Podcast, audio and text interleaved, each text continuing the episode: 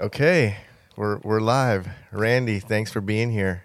Oh, you're welcome. I, it's a pleasure. Yeah, I really appreciate it. I um I got your name from uh is is am I saying this correct? Maine Game and Fish?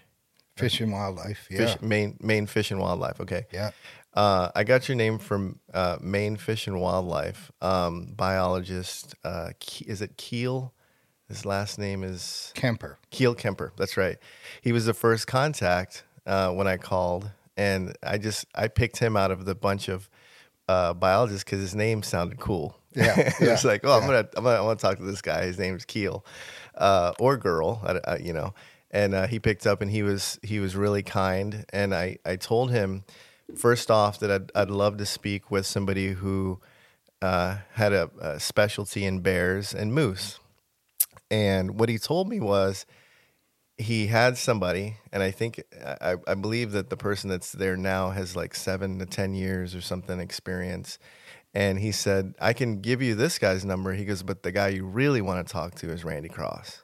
And I said, Oh, so tell me about Randy Cross. And he just went on and on about your experience and the amount of years that you've you've had in the business of handling bears. And um, I'd really like for you to expound on that. Tell me a little bit about your background. Well, in terms of bears, uh, I was fortunate to get a job uh, trapping bears um, in uh, 1983 as a 25 year old. And uh, uh, it was a dream job for me. And as it turned out, 41 years later, I was still trapping bears and, and visiting their dens. Um, during the course of all that, uh, I ended up uh, handling a really high number, um, somewhere around 300 bears a year towards the end of it uh, that I was handling, um, which you can do the math, but it comes out to, uh, you know, up around 9,000 handlings. Uh, which is a lot, and some of those bears I would have handled um as many as 25 t- years in a row, like 25 or 28 times uh, from the time they were a cub until they were a great grandmother. It's uh, Wow. it's kind of cool. Wow. That, so you've handled a lot of bears. Yep, I've I've come to know a lot of bears somewhat personally, as you can a wild animal, but uh, as much as you know to know the temperament and uh, without anthropomorphizing too much, which is very difficult for me with bears. Uh, they all have different personalities, different levels of self confidence, and um, you know their temperaments are all they were very different animals. Just like if you know people can relate to dogs, I think like you can have uh, a bunch of owners that have uh, black labs, you know, and they all look alike to most people, but each owner is going to be able to look at their dog and know their dog, and every one of them is a little different from the others.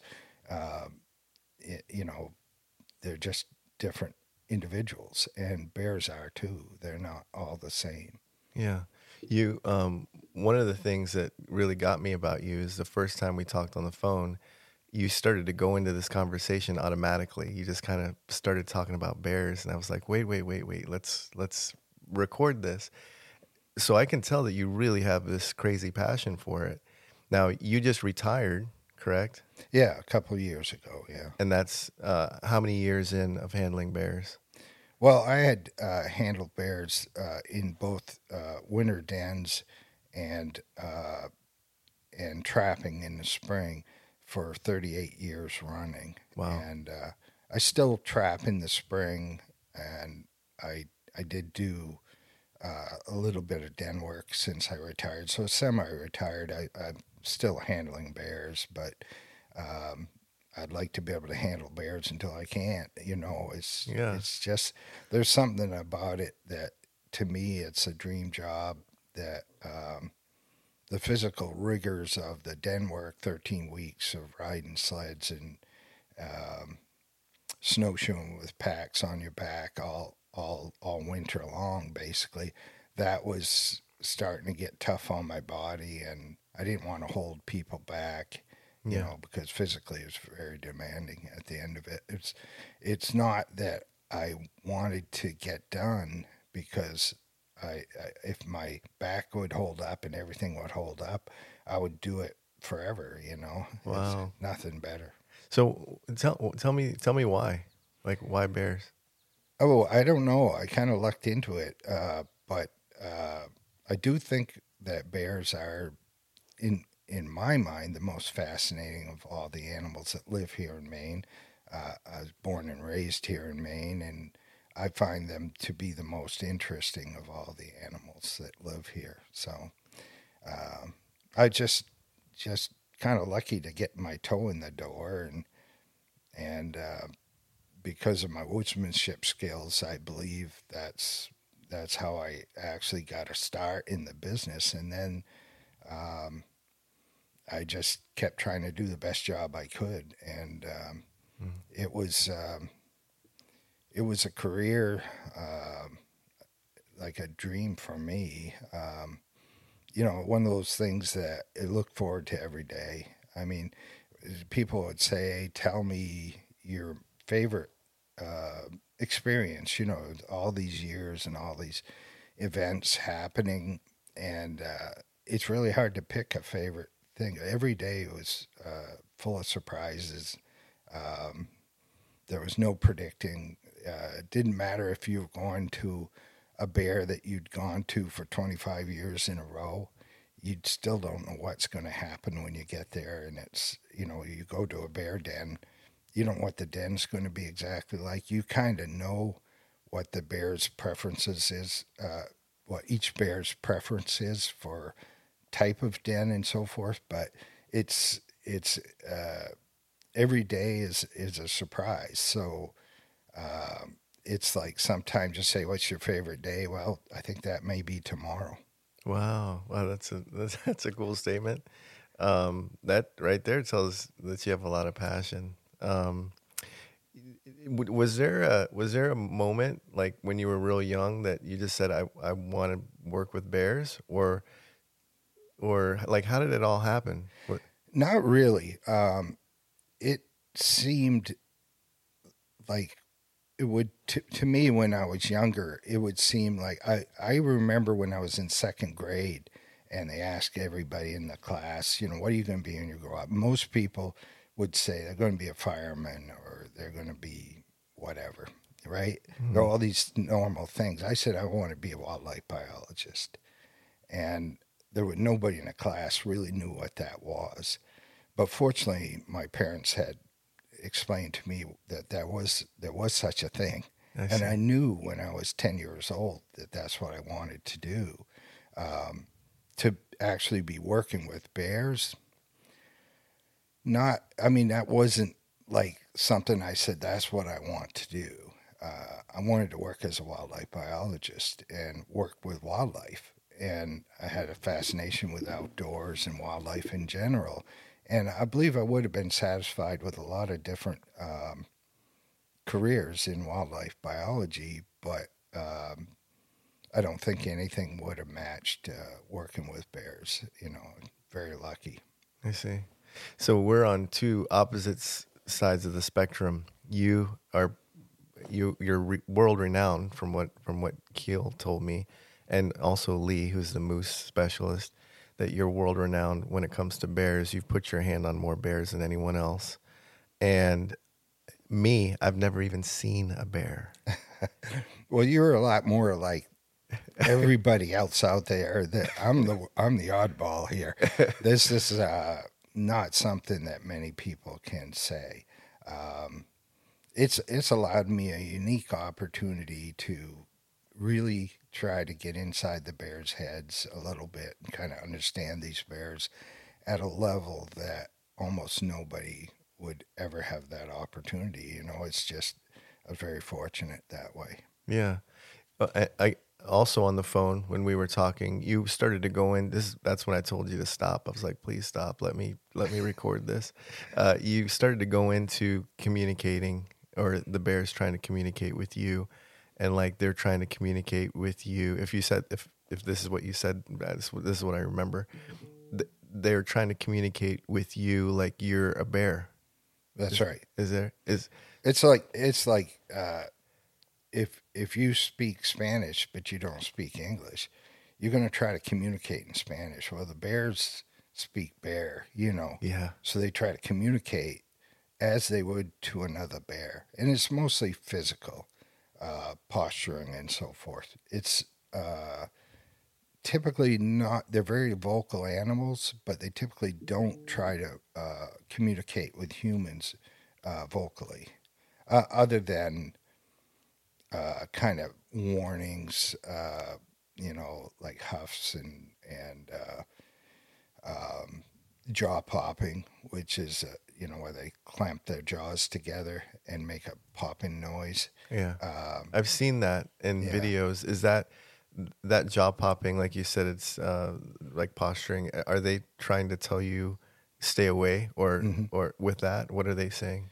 Yeah, they're they're uncomfortable with the situation. But most of the bears I work with in Maine, uh, they're they're basically their behavior is a result of a, over 300 years of persecution. You know, most of the history of people and bears in Maine has been at odds. You know, Mhm. most of uh, most of that time, generations and generations of bears, bears were looked at as a a, a nuisance animal that um, caused problems with livestock and crops. Primarily over all that time, it was it would be a- agricultural uh, situation that people didn't feel like they could share either their crops or their livestock with predators. Mm. Um, and so bears were persecuted. Basically, we had a bounty on bears until 1957 Mm. in in Maine, and uh, and they were eliminated at every at every opportunity. Starting in 1967, 69 in in this state, uh, they became a big game animal, and as such, uh, had were were more valued as as an animal on the landscape, and became, I think, uh, one of our highest profile big game animals at this point.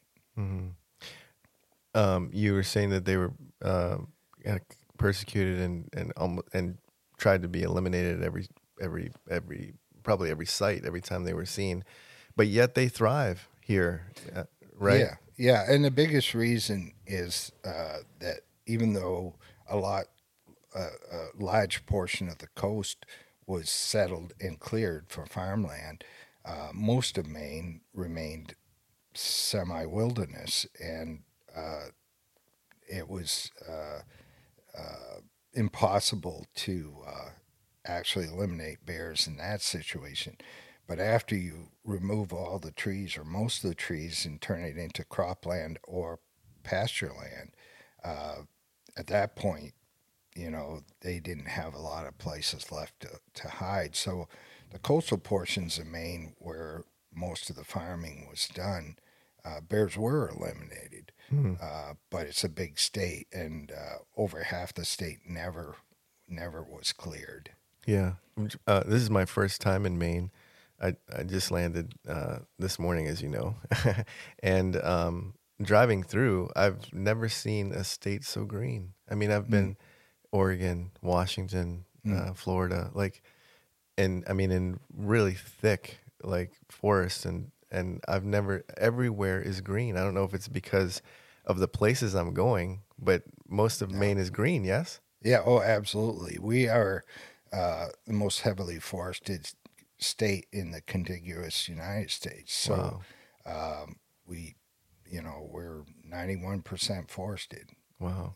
Do you think that bears are overlooked here um, in the rest of the United States? Is is it more of a local type of situation, or do you have a lot of hunters coming in from other states to hunt? Or you, We do. We we have uh, uh, a really well developed uh, guide system. Commercial operators set up uh, to guide bear hunters in Maine, and and it's really taken root.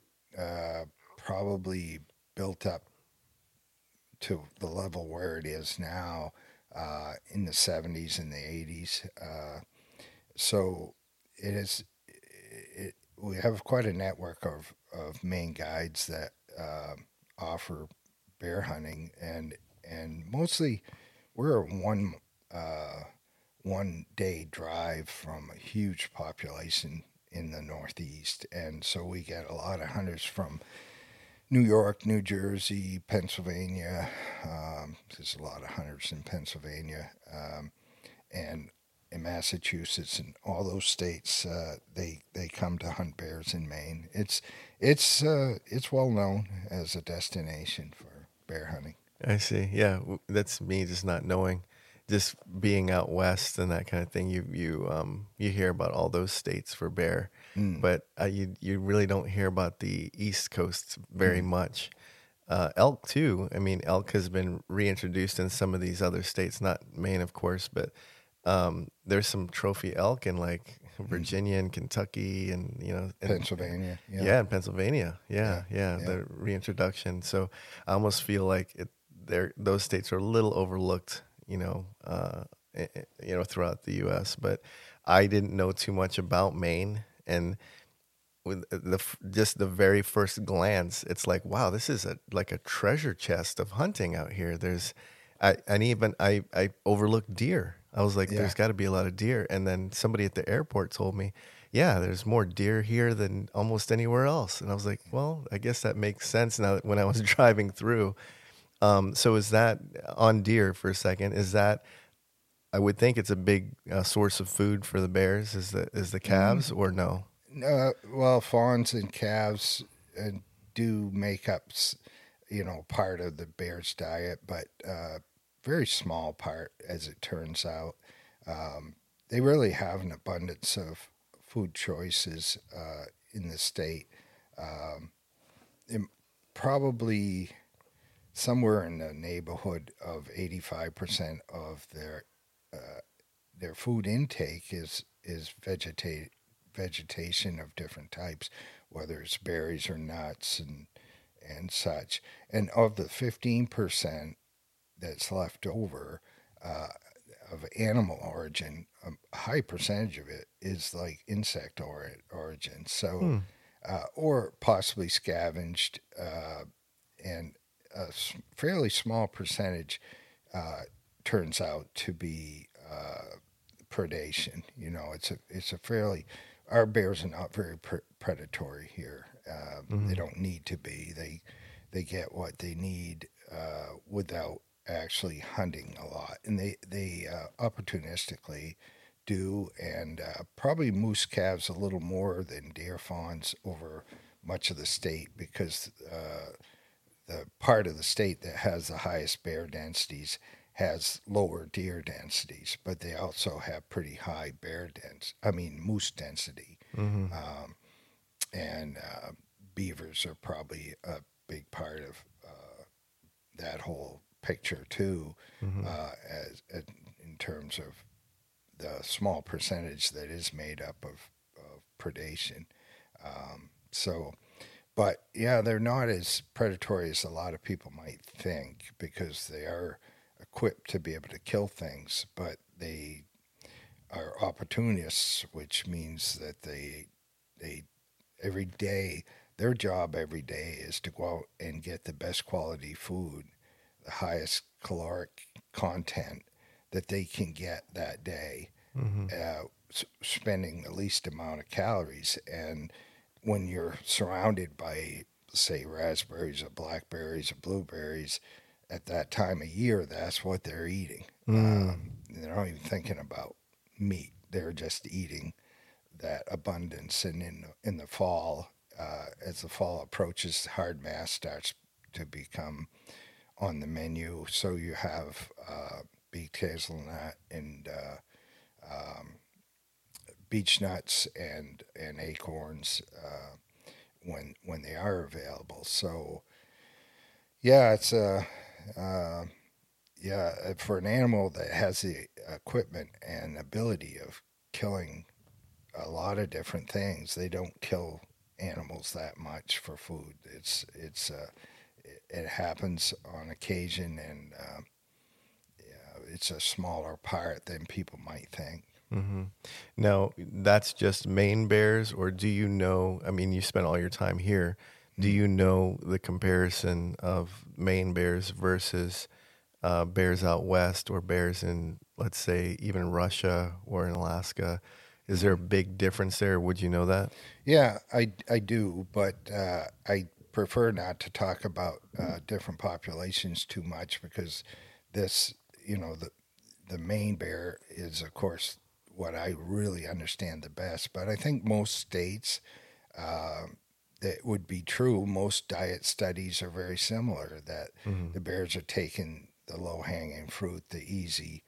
Um, that sounds like a pun, but unintended. The uh, um, you know, certain foods are uh, in such great abundance I that see. for the for those bears, what their job today is to go out and get the best that they can get and spend the least amount of calories, and it's a sure thing. They're surrounded by um, food and fairly good quality food, so they don't they can get nearly the same protein levels from sedge when it's very digestible in the spring. So for a couple of months, they're eating things like clover and sedge, uh, which grows in the wet meadows, and they're getting uh, good quality food without working that hard, and they're surrounded by it. I see. Yeah. So, uh, depending on the season, whatever, wherever they are, doesn't matter what it is.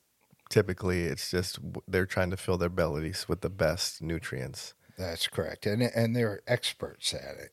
Yeah. So if the bears, if if you watch a bear and he's eating jewelweed today, all the other bears are eating jewelweed too today. Ah, And today, jewelweed's the best thing to eat. okay, so it changes throughout the season. So it's really hard to like pick out like the top ten bear food foods. I see. I mean, you could say what's the top ten bear foods in in May, or what's the top ten fa- bear foods in August, and they're very different, you know, Mhm. and they're different in different parts of the state as well, because some things aren't available in extreme northern Maine that might be available in more in central Maine or eastern Maine. So um, it's uh, it's a very complex thing. Mhm. But for the bear, they they basically have it figured out. I mean, it's their job; they're experts at it, Mhm. and uh, I I think that's probably a silly way to say it's their job, but that's what they do for six seven months, and then they spend five or six months without eating, Yeah. and uh, so it's it's an interesting lifestyle. Yeah. Um, wow. So that's a good point there. The hibernation. Um, again, as far as I know that you know, you don't know you know about other areas, but um, you know mostly about Maine. Would you know if your hibernation is any different than any others, or they're it's pretty much the same time, same you know, same same amount of time? No, it really is different. Uh, our winters are longer than a lot of the states south of us, um, and so our hibernation period is longer. Uh, what drives them into the den is uh, a prolonged period of expending more calories, uh, collecting food uh, than you get out of the food. So you get into a negative energy balance, and when that uh, that balance goes it could be because there's a foot of snow and it's more difficult to forage. It may still be nuts on the ground, but just walking through the the snow and digging through the snow to get the nuts, at some point the the calories that you expend getting the nuts is greater than the the, the calories that are in the nuts. So at that point, if that's an extended period of time, that drives the bear into hibernation. So what happens is the bear uh, basically there's a switch that flips in the bear and it just starts getting lazy and and and and it's uh, going into what we call walking hibernation. So they're um, it's not uh, something that they do consciously. It's a physical thing, a physiological thing that happens in their body that Oh. the body recognizes you're actually losing ground here. There's still food, but if you keep doing this, you're losing ground. You need Wow. if you're not gaining fat, you're losing fat. It's time to shut down. And when and so they shut down, and they're able to save energy, and uh, by all their body processes shut down, and so uh, it takes so it's almost like suspended a- animation. It takes very little energy to get in a in this state of torpor that they go into. Which What's is, it called? Tor- Well, torpor. Uh, people argue about this semantics. Uh, it's not true hibernation like what we think of for ground squirrels and a lot of hibernators like bats and so forth. What bears do is completely unique to bears, what they do in the winter.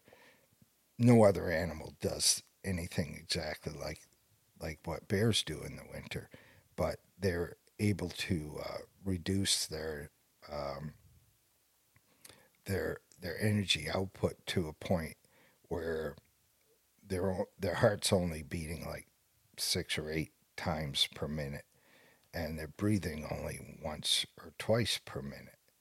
wow. And so their body is shut way down. Their body temperature will go down about 10 to 12 degrees below normal. And uh, so this takes very little energy, and they're able to live off the fat that they've accumulated during the summer. Mm. And the reason why they don't need to drink is that they, they actually get m- metabolic water from when they process the fat. And the reason why they don't have to urinate is that they're able to take the urine, they're the only animal that can do this, but take the urine and break it into its components and produce protein. And so they don't lose muscle mass during their denning period, Just fat. just fat. And so they actually gain muscle mass. Why can't we do that? Well, see, it's, it's, it's very interesting to people in the medical field. uh, yeah. and you know even space travel and you know how do you there are, there are people that are studying longevity in humans and uh, trying to understand how bears just kind of put everything on hold like that That is is a fascinating. normal you know their bodies aren't that different from ours in most respects but when they go into this sort of situation it's very unique to bears and they're able to maintain bone density muscle de- uh, density and uh, form. Because for us if we were inactive for five months um, we would lose uh, bone density uh, we would have uh, uh, problems with uh, bed sores, all kinds of problems that Mhm. we would have. And also, without any sunlight, they'll go into a hole. So they're, they'll be in a hole a lot of times for five months and not have any sunlight. No problems with vitamin D, which most animals would have problems. So they have uh, evolved to work all these problems out. I, I don't really. Uh, the the physiological aspects are fascinating, and I'm not an expert on on that uh, per se. I think there are people who study different portions of the physiological things and trying to unlock some of the secrets that might be applied to human medicine or or Mhm. whatever. So, but I'm not particularly into that. I'm just pointing it out that they're pretty, pretty Yeah. amazing animals in, in that respect. No, what you just told me is like jaw dropping. Like I didn't know any of that. I mean, I know they hibernate, but I mean, six beats a minute, one one to two breaths a minute, Yeah, they just shut right down. recycling urine into protein. That's insane. Yeah. Wow, that's that's that's crazy. Yeah, it's hard. It's it's it's most of it's sort of almost unbelievable because in the mammal world, there's no other animal that can do that. Hmm. and so that's that's what's it's you know it makes bears an interesting uh, model to try to study and unlock some of those secrets what's going on there Yeah. Now, is that with all the bear species and subspecies like polar bear, uh, grizzly bear, black bear? Like- yeah, pretty much. I mean, it's it's there's eight different bear species. They're they they all vary uh, quite a bit in in different uh, different ways, but uh, pretty much all the bears have the similar uh, things. Uh, it's it's quite different with polar bears, but uh, grizzly bears are very similar. Those are the three bears that, that occupy the North American continent. Mhm. Um, and there's five others around the world, and and some of those are very similar to our black bear. You know, the Asiatic black bear, and um, uh, there there's no black there's no bears on South American continent, but um, in the other parts of the world, Mm. yeah. Yeah. Um, have you, because you- you're so close to the Canadian border here, uh, have you seen any grizzlies come down? No, uh, in the on the East Coast, uh, even in the uh, close to the Arctic region, the subarctic alpine country, uh, there were very few uh, grizzly bears or brown bears. Mhm. Uh, Brown bear is a better term. It's a general term for that species that's actually circumpolar. Mhm. Um, and they tend to live in more open habitats. Uh, so there never were brown bears here because it's not. It's very thick. Mhm. It's always been um, the brown bears occupy typically uh, a donut around the North Pole that's uh, a little higher latitude, where it's uh, a lot more open country. Mhm. So brown bear is a better term. It's a better term because there's all these uh, subspecies of brown bears. Th- they're all one species all around, whether you're in Siberia or, or Poland or Czechoslovakia. They're, they're bears all around. Um, uh, Alaska, across across the water in in Russia and Siberia, and they're they're all the same species, but they you know typically people uh, talk about the grizzly bear, um, like a Rocky Mountain grizzly. That's a subspecies. The barren ground grizzly is a subspecies of the brown bear, but they're all the same species. Yeah. Hmm. Um, this is going to be a silly question, but has has there ever been a case, or is there even a way that a, a, a brown bear and a black bear can mate? I don't think I've ever. I, I know I've never heard of uh, that hybrid. Um, I think that uh, the polar bear, which is also circumpolar, um, and and grizzly bears or brown bears have interbred and and created hybrids. Yeah, Really?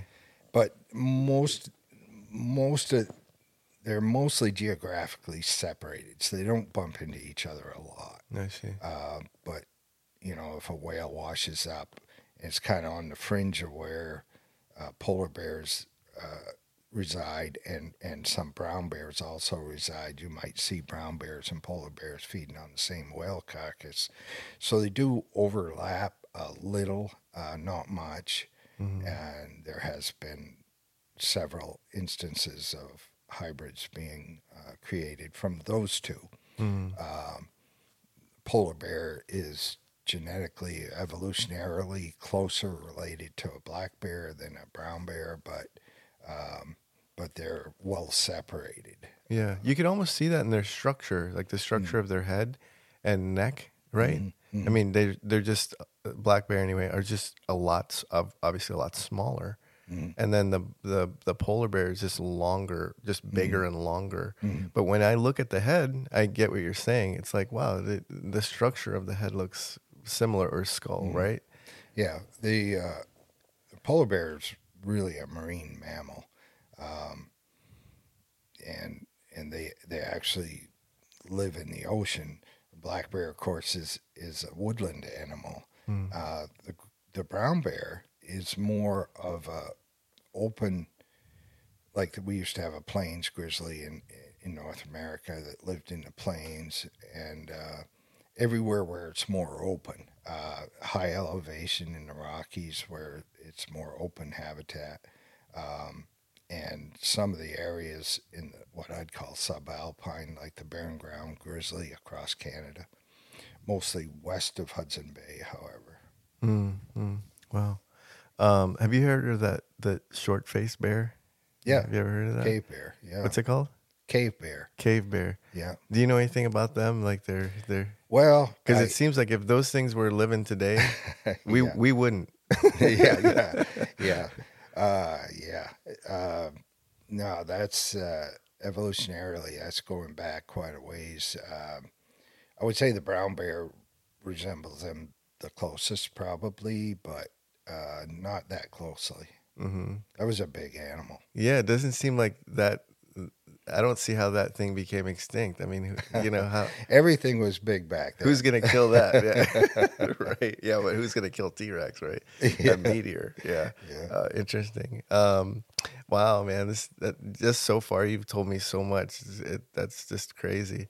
You were talking when you were talking about the hybrids, though. The first thing that came to mind is the color phase, the color phase bears. Yeah. Does does Maine have those? And is that what is that color phase? That Well- that's not the hybrid, is it? No, it's not. Uh, no, I mean, even though we call it uh, the black bear, um, uh, in a lot of parts of the country, especially in the western states, the more open the habitat, the more common color phase is.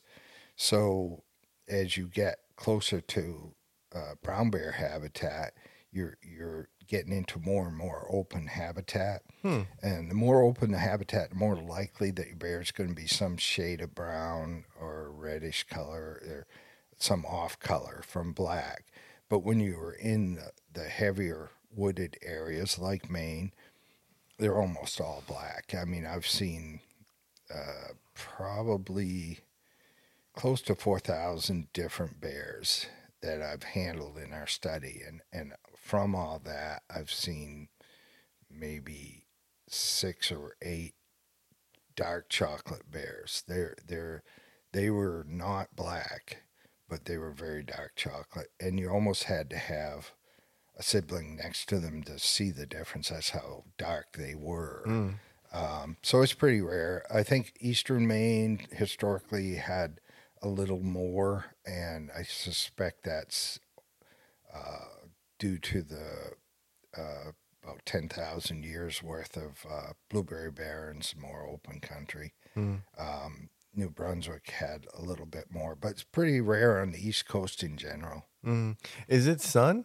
Is that what you mean then? Well, it's it's open habitat. So if if the habitat it has to be wooded to have black bears, it has to have some forest component to it, because black bears never lived on the plains.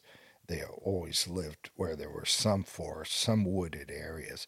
Um, but if it's if it's more open habitat, like a lot of the western states, um, then it's evolutionarily it favors uh, the potential anyway for lighter colored bears.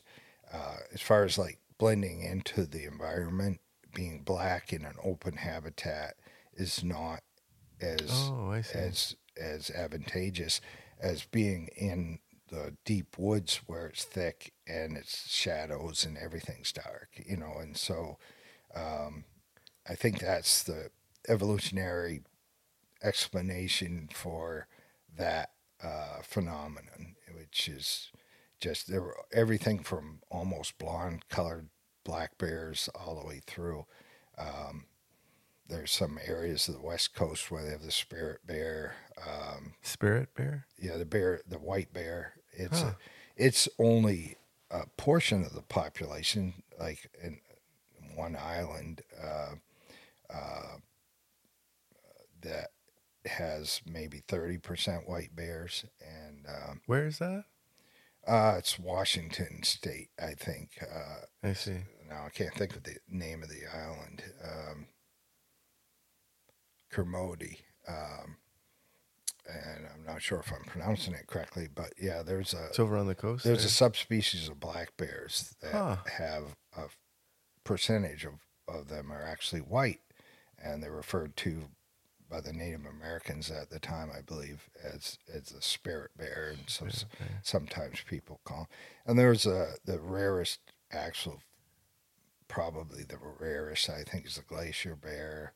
Uh, it's a blue kind of a blue gray. Uh, call him the blue bear, S- still today, glacier bear. Yeah, a glacier bear. Wow, Yeah. and like a blue color.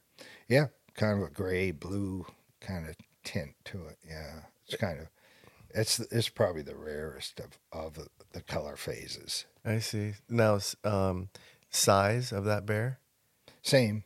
I mean, just a regular black bear. like a black bear. Yeah, just coloration's different. I see. Wow. Okay, I didn't even know that a blue a blue Yeah. bear. Yeah, bears are physically black bears are very similar across the range in terms of their potential to get big, uh, but every bear has different uh, genetics in terms of uh, physical characteristics. So you have, I I tell people, and I know this is terrible, but it's like you have.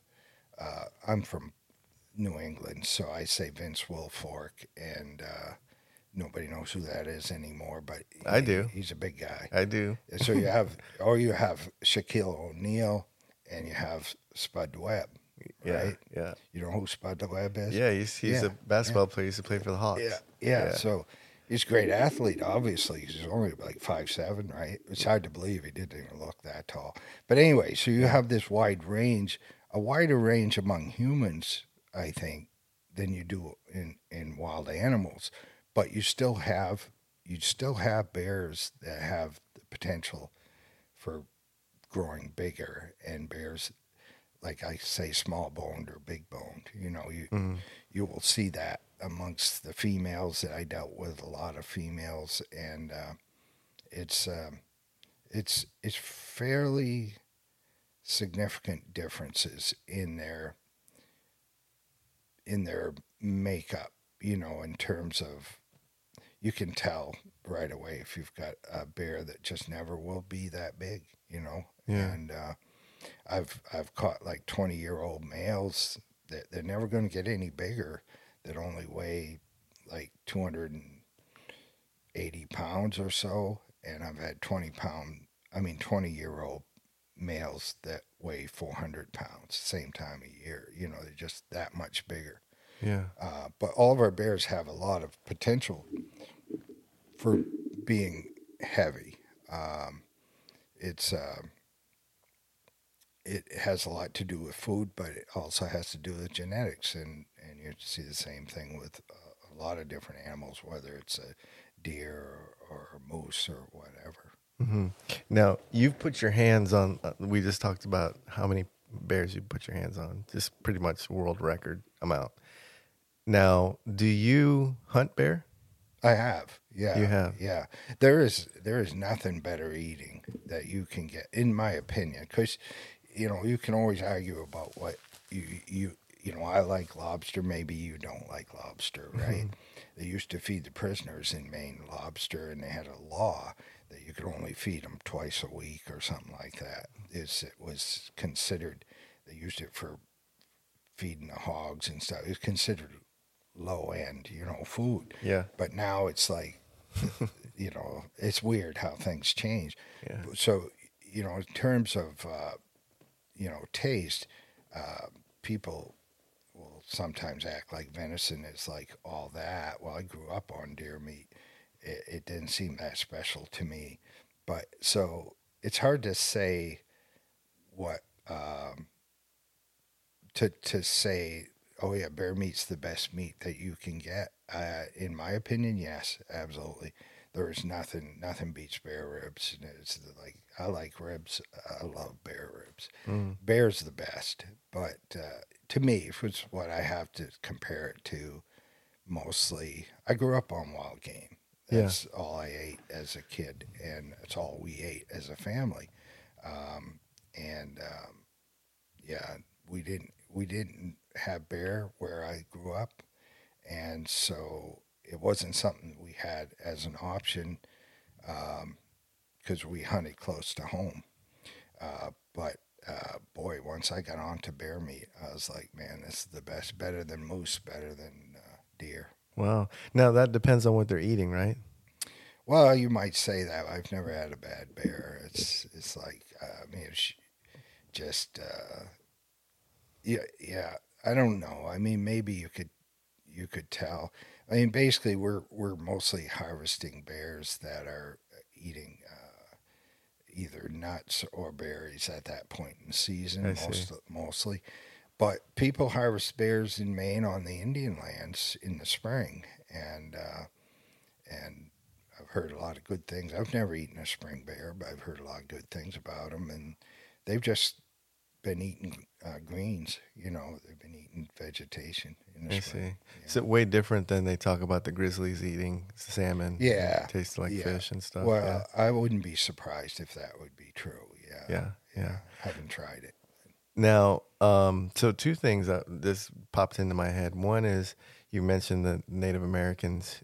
I didn't, I didn't realize there's a big population here, kind of. Or Yeah, yeah, we've got quite a few. Uh, we have three tribes in Maine, and uh, they have a certain amount of uh, land that they have two different types of land, but there's a certain type of land that they can hunt in the spring with their Mhm. own regulations. Uh, we, we on the rest of the state, we're not allowed to hunt bears in the spring at this point. Um, but we did hunt bears in the spring for years and years and years. Um, and what happened? well, um, it was there was concern about overharvest at the time, and then so how do you uh, reduce the harvest to a sustainable level?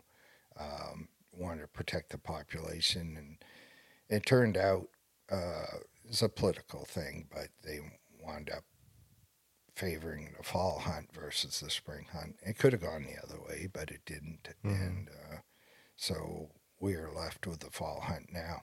Until 1981 was the last spring hunt, um, 1981, and and after that it's been fall only for, Mhm. for Maine. Uh, the reason why I wanted to mention the um, man, that's a whole nother topic I want to dive into to the spring and the the fall because they took away spring recently in Washington, Right. and uh, all you know a lot of bear hunters were upset. Um, you know, in some in some ways, rightfully so. Uh, But um, what I the reason why I mentioned the the Native American uh, part of that is that the the bear is is revered in in that culture. I mean, um, to a to a very high degree, uh, if not the highest.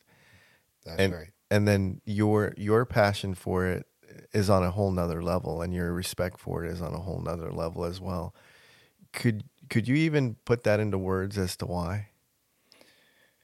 No, um, I think the similarities between physically between a bear and humans uh, is part of that, but I think that the Native Americans understood also uh, more than just the physical similarities. That there was a lot of um, behavioral sim- similarities uh, too.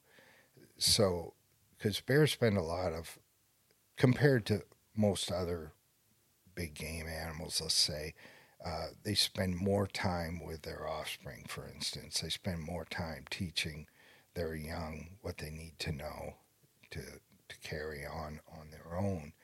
And because 16 months, I mean, they only produce cubs every other year. So they spend better part of two years with one group of offspring, one litter.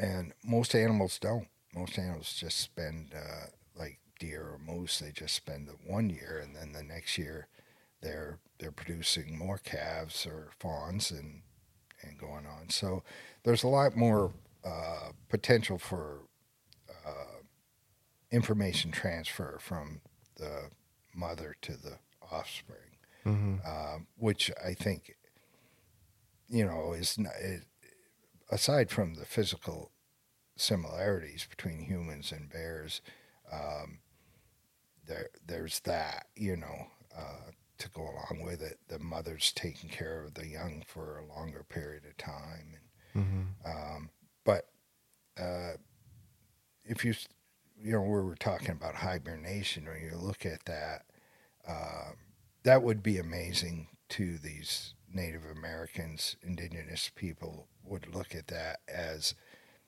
a pretty amazing event, just like you and I do. Supernatural. Yeah, pretty much. Yeah. Yeah.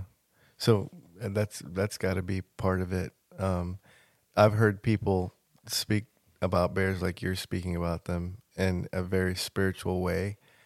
Um, I've heard hunters say that they've had bears in their scope and watched the bear and watched the bear and watched the bear and you're there to bear he he or she was there to bear hunt Right.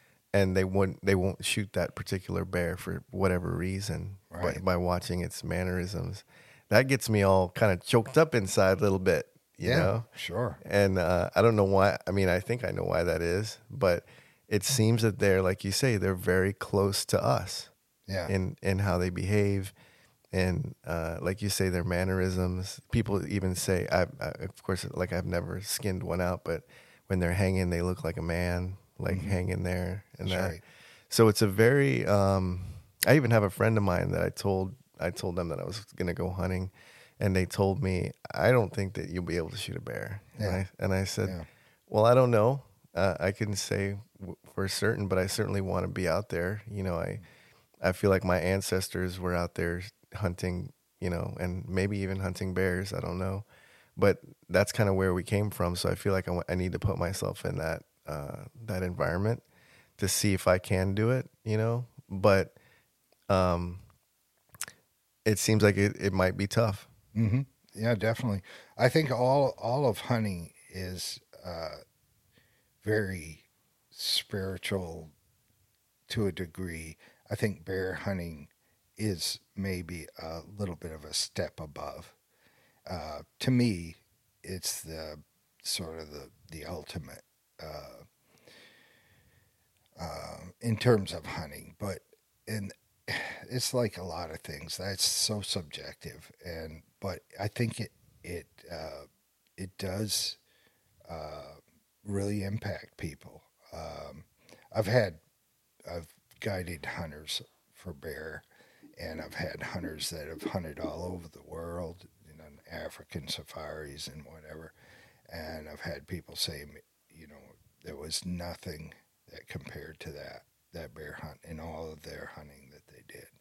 So it was, it, it is, uh, it really touches you. Uh, it's it's a very, um, I don't know what the what the terms I can't think of the terms that I want, but it's a very powerful, very powerful thing. Bear hunting to me, it is, and I think it is to a lot of people. I think it, and and it's like hunting in general, though.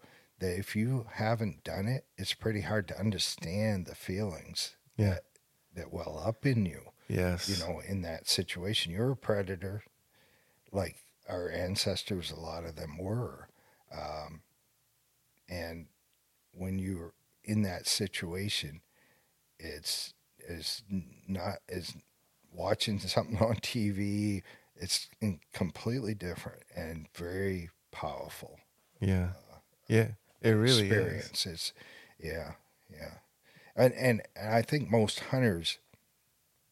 It's interesting because you're hunting a predator. What people think of it, it, it, it is in the order of carnivore, even though, as I say, it's mostly herbivorous in terms of its diet. It's still a predator, and it's still an animal that's equipped to kill things, including you if if you were unarmed in a situation that uh, where a bear took it upon himself, and black bears are famous for this, to decide that you're you're a potential prey item, Mm-hmm. and uh, that's uh, that's a that adds to the the power of the whole experience. I think it's something very visceral. It's I think almost instinctive that people have that they recognize that this isn't like a you know a moose that eats you know lily pads. This is this is a predator and a big predator and a powerful animal. hmm Yeah.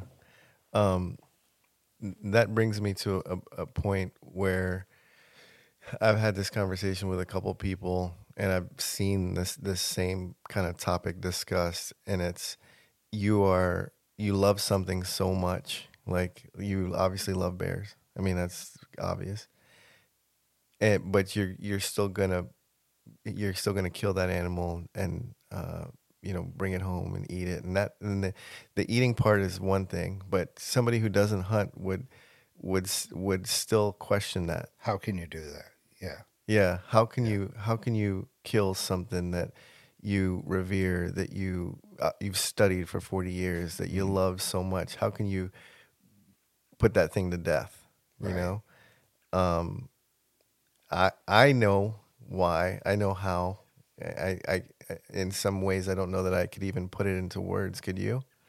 Uh no, I, it's it's very difficult. It it is uh, to me uh, I I revere the bear. You know, I admire them in so many ways, um, and I I I can't. Uh, but then there it's very difficult for me to explain how I can go out and shoot a deer too. You know, it, hunting in general is hard for people to wrap their head around because um, you love all wildlife and and you respect all wildlife and it's um, being part of the just part of the I don't know the circle of life I guess I mean I grew up on wild game you know it's not um, it's it you know I didn't really I never really even thought of it as a choice. It was how we fed our family. You know, it was, and it was normal. Like it may not sound normal to people, but it was normal in the environment I grew up with. Every family around me did the same thing. They, mm-hmm. they went out and collected uh, natural resources. It, it's the difference between going and picking a, a bunch of, uh, say, blueberries or cranberries that grow wild and going out and shooting uh, ruffed grouse, it's it's not that different to me. in Collecting food and mm-hmm. sustenance, you know, and but at the same time, it's very different, and because you are taking a life whenever you're going hunting, uh, that's the uh, that's the object of that game, and uh, it's so different. Like for instance, uh, photographing or video videotaping wild animals. You know, it's it's, it's exciting, and it it has a certain element of excitement to it, but it's completely different than when you're there to harvest that animal. Yes, and and and and take it for your sustenance, and um, so you're in in. I'm part of the, the ecosystem. You know, is the way I look I don't look at people as some outside thing looking at this uh, natural world. Um, I I feel like I'm part of it as a hunter, and so there's, um, for instance, and one thing I've tried to explain to people is that bear numbers really should be managed, and that was part of my job was to try to figure out how many bears should be taken out of the population every year for the benefit of the bear population as a whole. And it's it's kind of hard to explain, but sometimes I'll I'll tell people, okay, let's say you have a hundred acre field that you own and you want to raise cattle on that. You can raise, let's say you can raise a hundred uh, different uh, animals in a hundred acres. If you allowed that, you know, you're having calves every spring. If you allowed that to go up to 200, your animals would be all sick and dying of starvation. You would get arrested and put in jail for or fined for for animal cruelty. Well, it's sort of the same thing with bears. You can only feed so many bears, and then the number one uh, cause of death is going to be starvation. But of course, d- disease, it, it all works together. So you you know you have disease will start to break out different different things, and and bears will die, and they'll have trouble producing young and and raising them, and all of that, in my opinion, is I know it's natural. Bears killing other bears. It's their their their, their own greatest predator. Um, and starving to death is a normal normal thing. It just to me it doesn't mm. seem like the best situation for the bears. So I'm one that's had had to look these bears in the face that are dying. They're dying from starvation, and it's and it's pretty powerful to put a collar on a, a year old female bear that weighs 22 pounds, that should weigh about 40 pounds, and then come back two months later and, and pick the collar up and investigate the the body to see if it was killed by something or if it just just killed over from starvation. And and that's the type of thing that I know is normal and it happens certain years worse than other years but it's still hard to to see that and not think maybe we can prevent that from happening. And I, I'm pretty, I I feel pretty good about what my job was and what we've done here in Maine and and the health of the population in general. Starvation is not the number one cause of death among bears in Maine. Mm-hmm. And many bears live to into their 20s and even their 30s here. That's good management. That's what I think. I, I think if you know, if, like if you had a fenced-in area and it was your job, you would have to remove a certain number of bears every year to keep enough food to go around so everybody's healthy. Yeah, yeah. And that's part of it. That's the big part of it that a lot of people don't understand that don't hunt. Mm-hmm. There's that um, you love that animal, whether it's a bear, elk, or deer, or whatever, but you're still going to harvest that animal, not just to feed your family, but you're doing it because you're also, you understand that there's a certain amount of what they call carrying capacity, I guess. Yes, that's correct. Yeah. That, that needs to be on the landscape. And that's another thing that I, it's almost like a redundant thing that I talk about to all the biologists. Like mm-hmm. that always pops up because I always want to ask that question about uh, hunting because most of the biologists are hunters too. And I love to hear that love versus, not even versus, but that love intertwined with hunting, the love of the animal, the study of the animal, and that the fact that I hunt that animal too.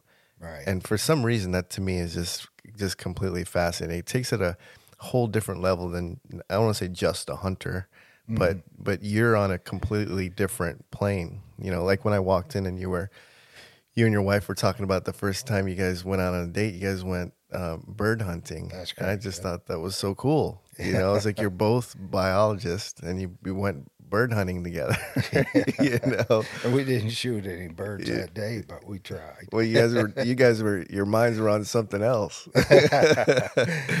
yeah, no, that's great. I love to hear that because again, it's a whole different level than where I am. Where I am, you you you know so much about the animal, but you're you're also harvesting the animal too. So when you talk about hunting, it takes it to just a different place. Mm-hmm. Like. Uh, yeah, just uh, yeah, and a more educated place, a more educated discussion on hunting, rather than someone like myself or you know or anyone who just grew up hunting. Yeah, they understand, and almost in some ways, I've met a lot of people that are could be honorary, not honorary biologists, but pretty close. I mean, yeah, they they're yeah. really into it. You have to really understand your prey. You know, it's more you know the it's still a challenge. It's always a challenge, and the more that you know, the the more you can tip the odds in your favor. But in general, for an individual hunter and an individual bear, the bear wins most of the time.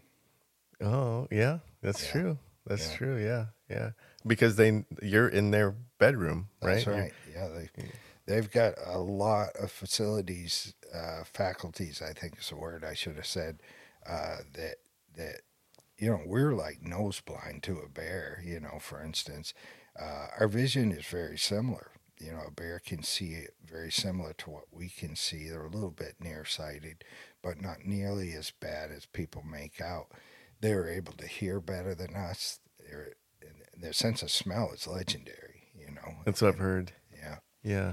So, uh, yeah, they they are equipped to protect themselves very well. Yeah. Um, I want to switch gears for a minute, um, talking about when I came in and you were telling you, you and your wife were telling me that story about the, um, you know, uh, how you met and that.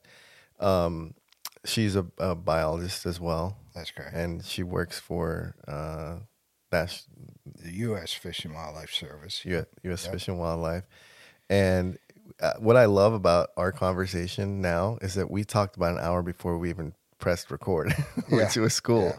Yeah. And so I know a little bit about you and your wife, and I think that's amazing. But there's something that uh, after speaking with, uh, you know, the, the few biologists that I have and um, visiting with them, and uh, and all of them uh, uniformly so far have been hunters. You and your wife now.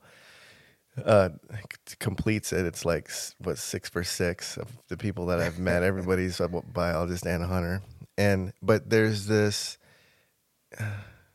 how can I put this? this? There's this kindness, there's this respect, there's this um, there's this difference in the type of people that you are, uh, hunters, uh, and, maybe it's that hybrid of biologists as well, but mostly um, the fact that you're hunters as well. There's there's not just a respect for wildlife I feel like there's like there's a there's this family component too. There's this respect for maybe uh, just a transfer a transfer of respect into your own home.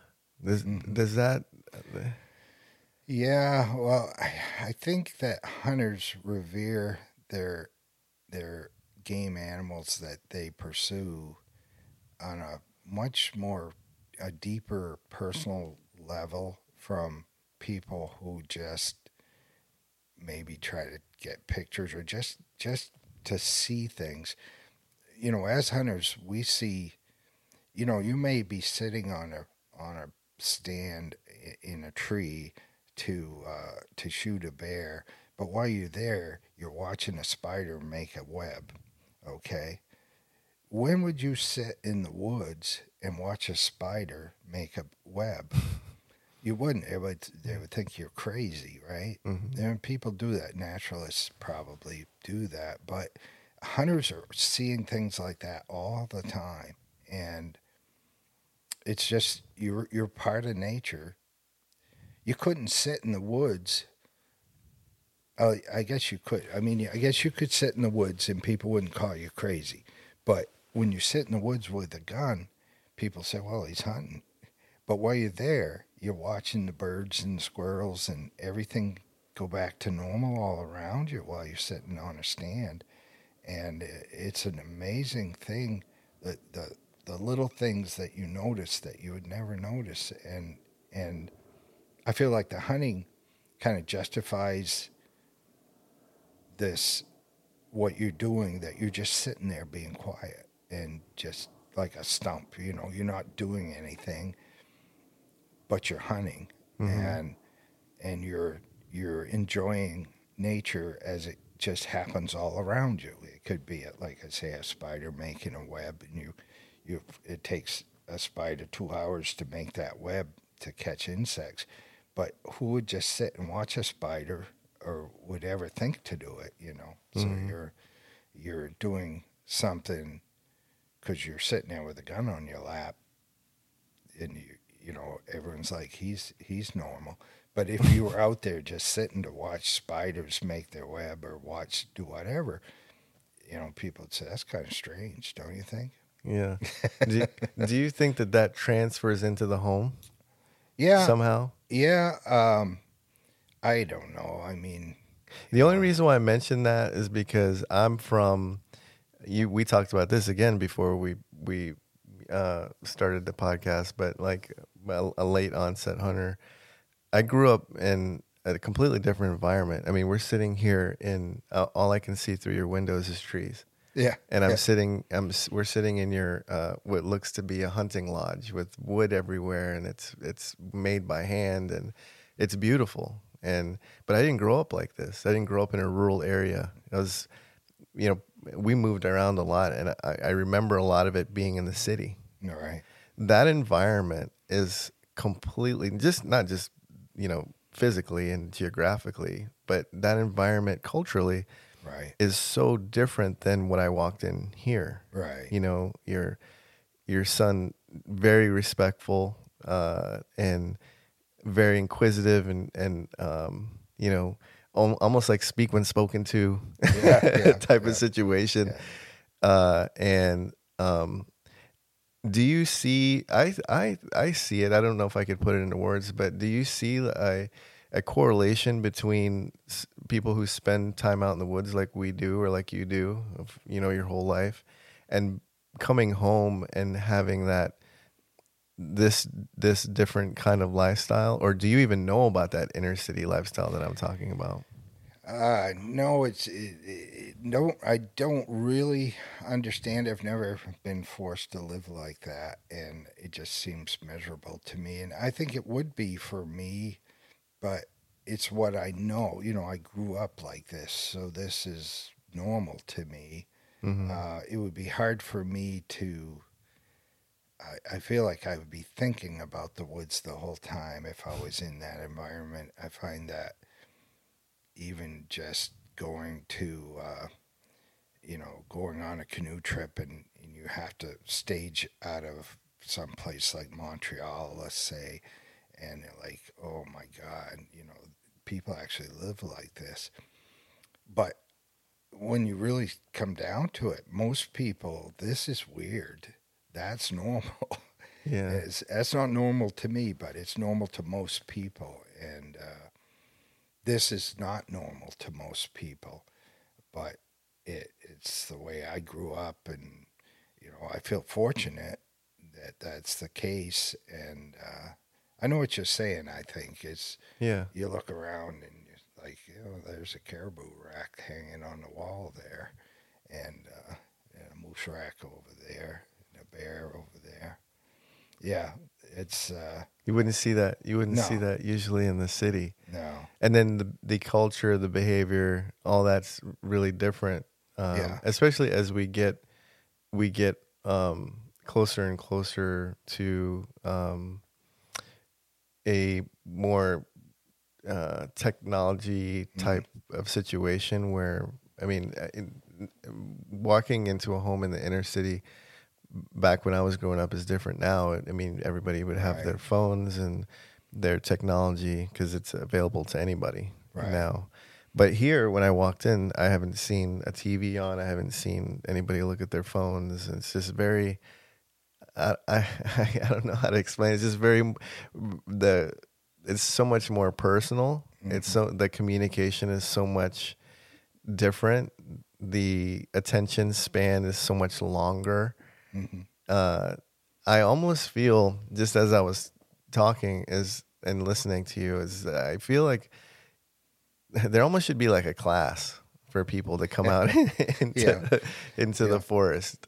yeah. Oh, No, I think so. I mean, I think you know the human species. We are an animal, and we evolved very differently from the way most people are living today, and that's a, it's it's you know we I think everybody has because they evolved from uh, a non uh, oh, I can't think of my words, but the the situation what most people live in today is very different from what ten generations ago people lived. You know, a completely different life, and a hundred generations ago.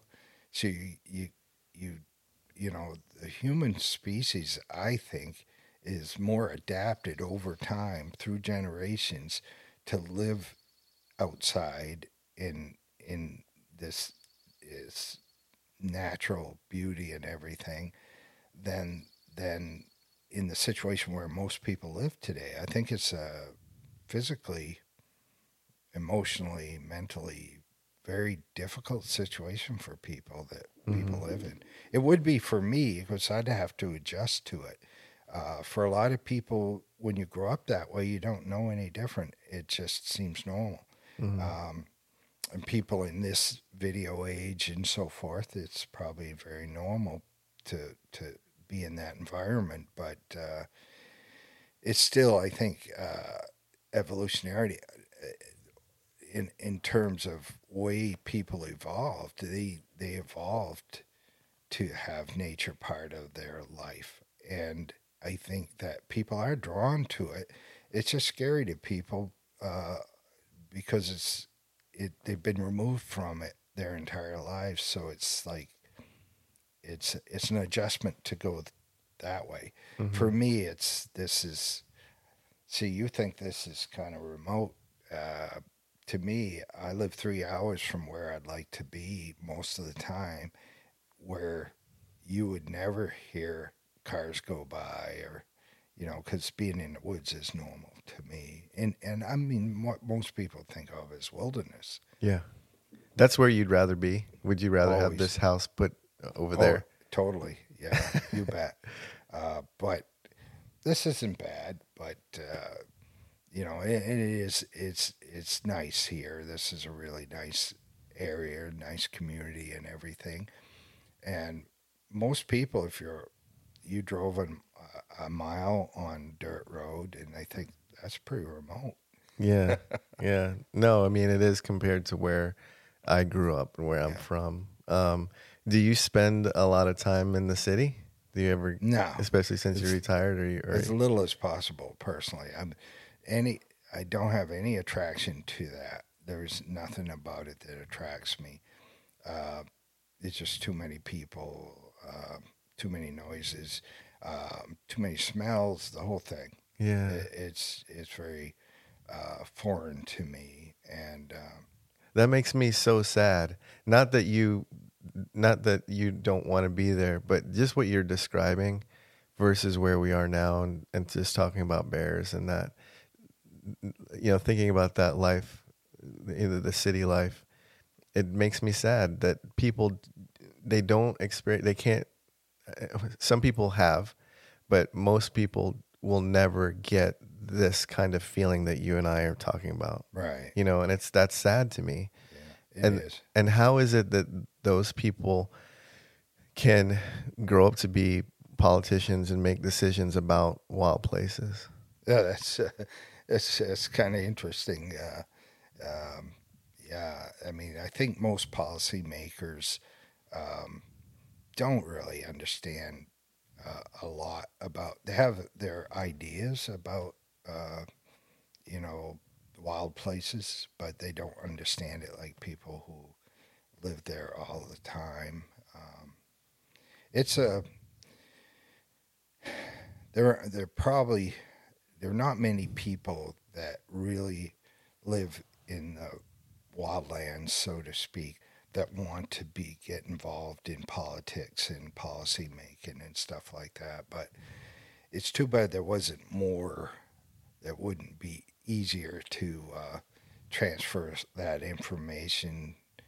Uh, but it's a difficult thing to understand, you know, the, the real inner workings of of nature. You know, we all think we have this sort of general concept of how things work, but nature's fairly cruel. You know, and um, people don't really want to look at death in the face. So, you know, a bear that's dying. Part of my job is to put a radio collar on it and and document the outcome and what you want to do is do something to help this bear, and there's nothing you can do. I was just going to ask you that when you talked about it before, because it almost looked like you were getting choked up thinking about that bear that was 20 pounds. It should be 40 pounds, and you found find her later Yeah, deceased because she either starved to death or so, she was too weak and something you know uh, predated on her. hmm Um, I'm sure you come close to like like you know knowing that that bear is going to die and knowing that you could do something for it, but you can't. You can't intervene, right? I can't uh, professionally. Um, our job is to document the natural outcomes. Um, we are able to help orphans. Uh, say something like a a mother bear gets killed in the road and the cubs are caught. You're you're able to raise them up and, and release them into the wild and you know i'm able to i can give them a care package because they're in a situation that was caused by people um, Mm-hmm.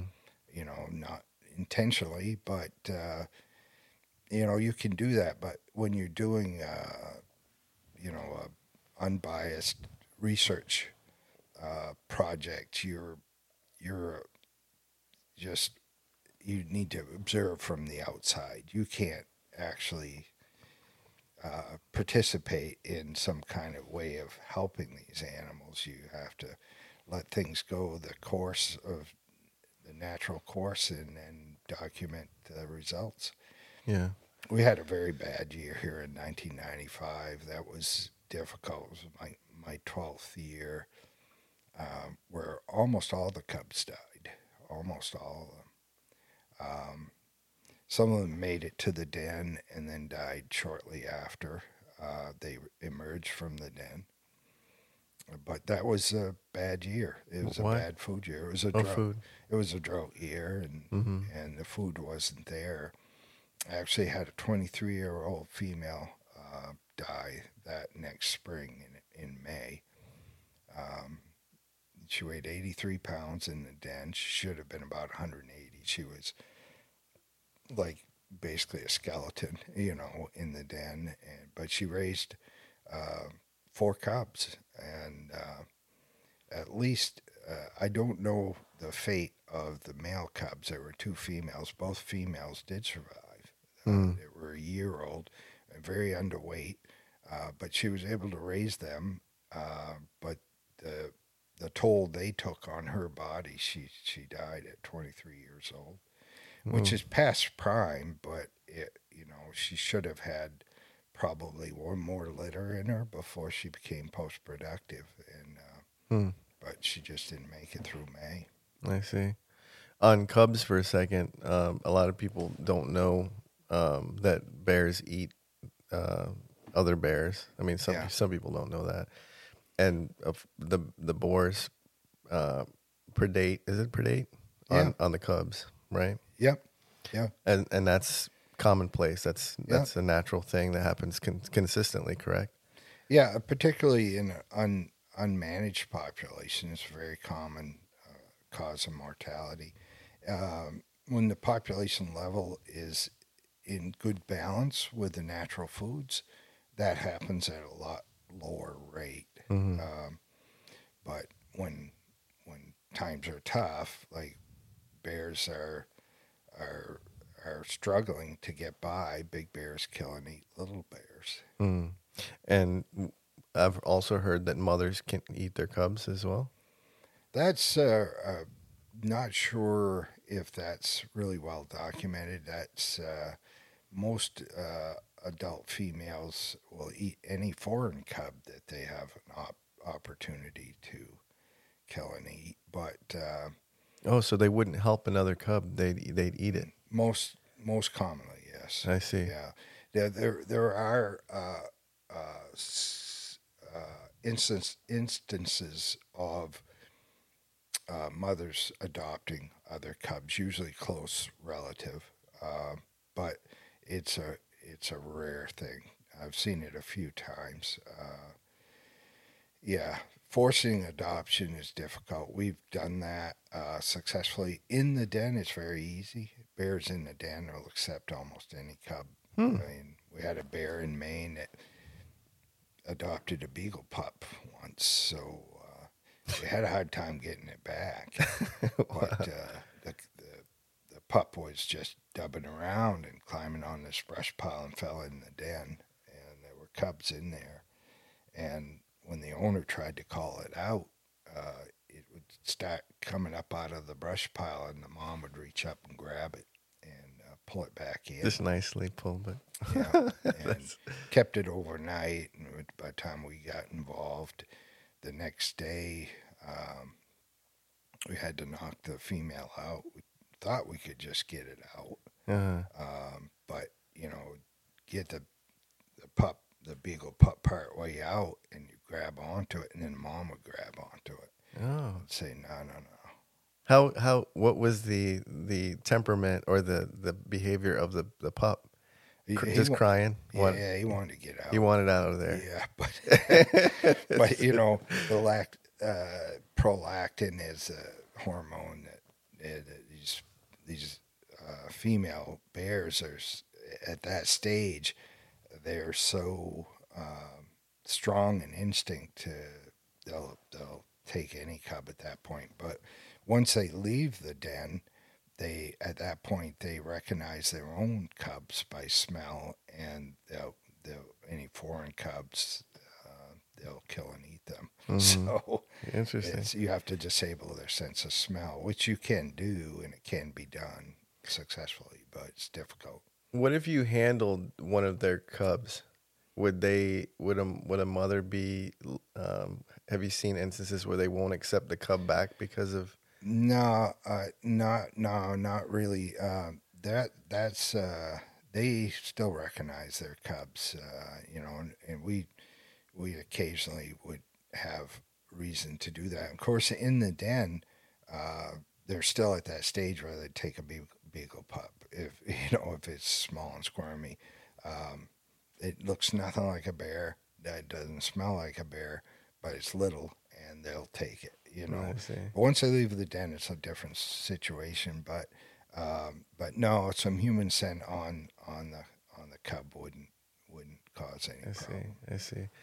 Um, baiting baiting bears here in Maine is legal. Mhm. What is the like? What is something that they just can't stay away from? Well, I don't think there's anything in particular, but right now the number one thing is probably trail mix that, that that's used as bait uh, in the fall. Uh, trail mix has kind of replaced pastries as the number one bait. Uh, Really? mixed nuts or or just a trail mix which has like maybe raisins and other dried fruit in there.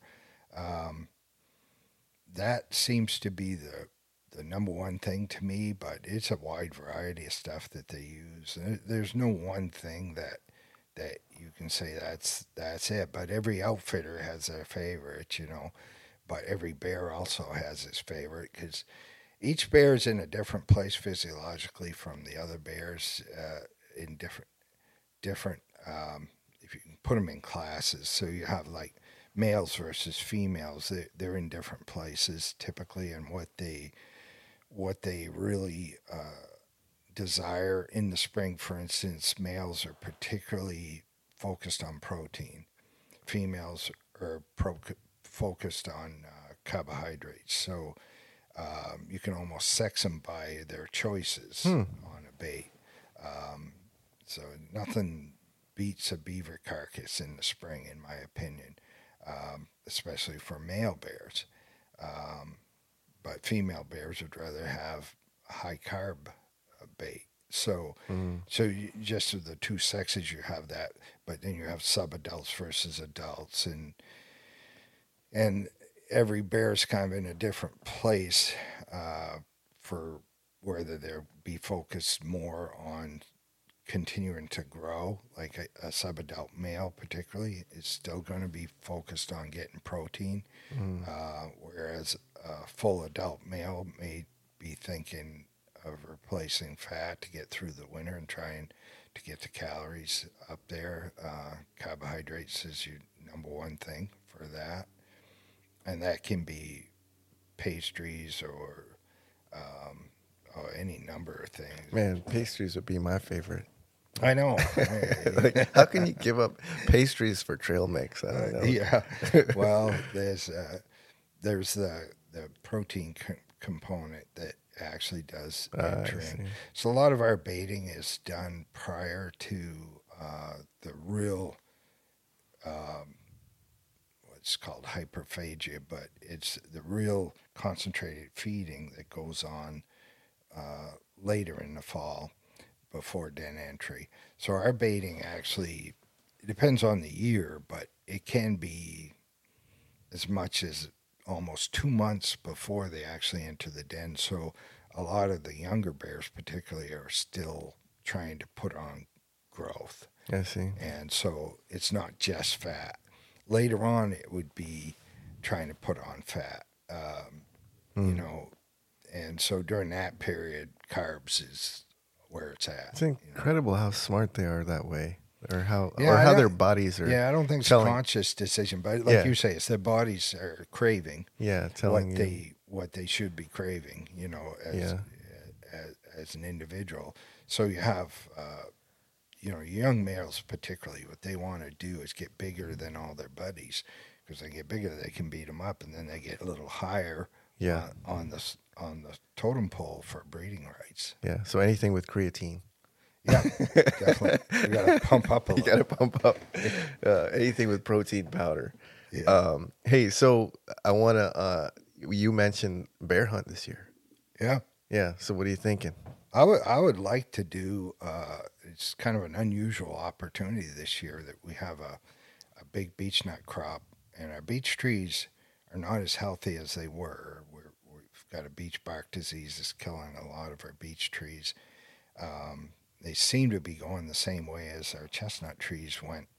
You know, so far so long ago, nobody even thinks about American chestnut Mhm. but we've lost that food source for bears. Um, but we still have uh, enough beech nuts that this year is is looking like a really big beech nut year, and um, will allow for an opportunity to hunt bears without bait um, in on the beech ridges, and uh, I think that would be uh, that would be really a good a good experience. It's uh, I'm not against bait hunting at all. I most of the bears that I've uh, guided people to and shot myself were over bait.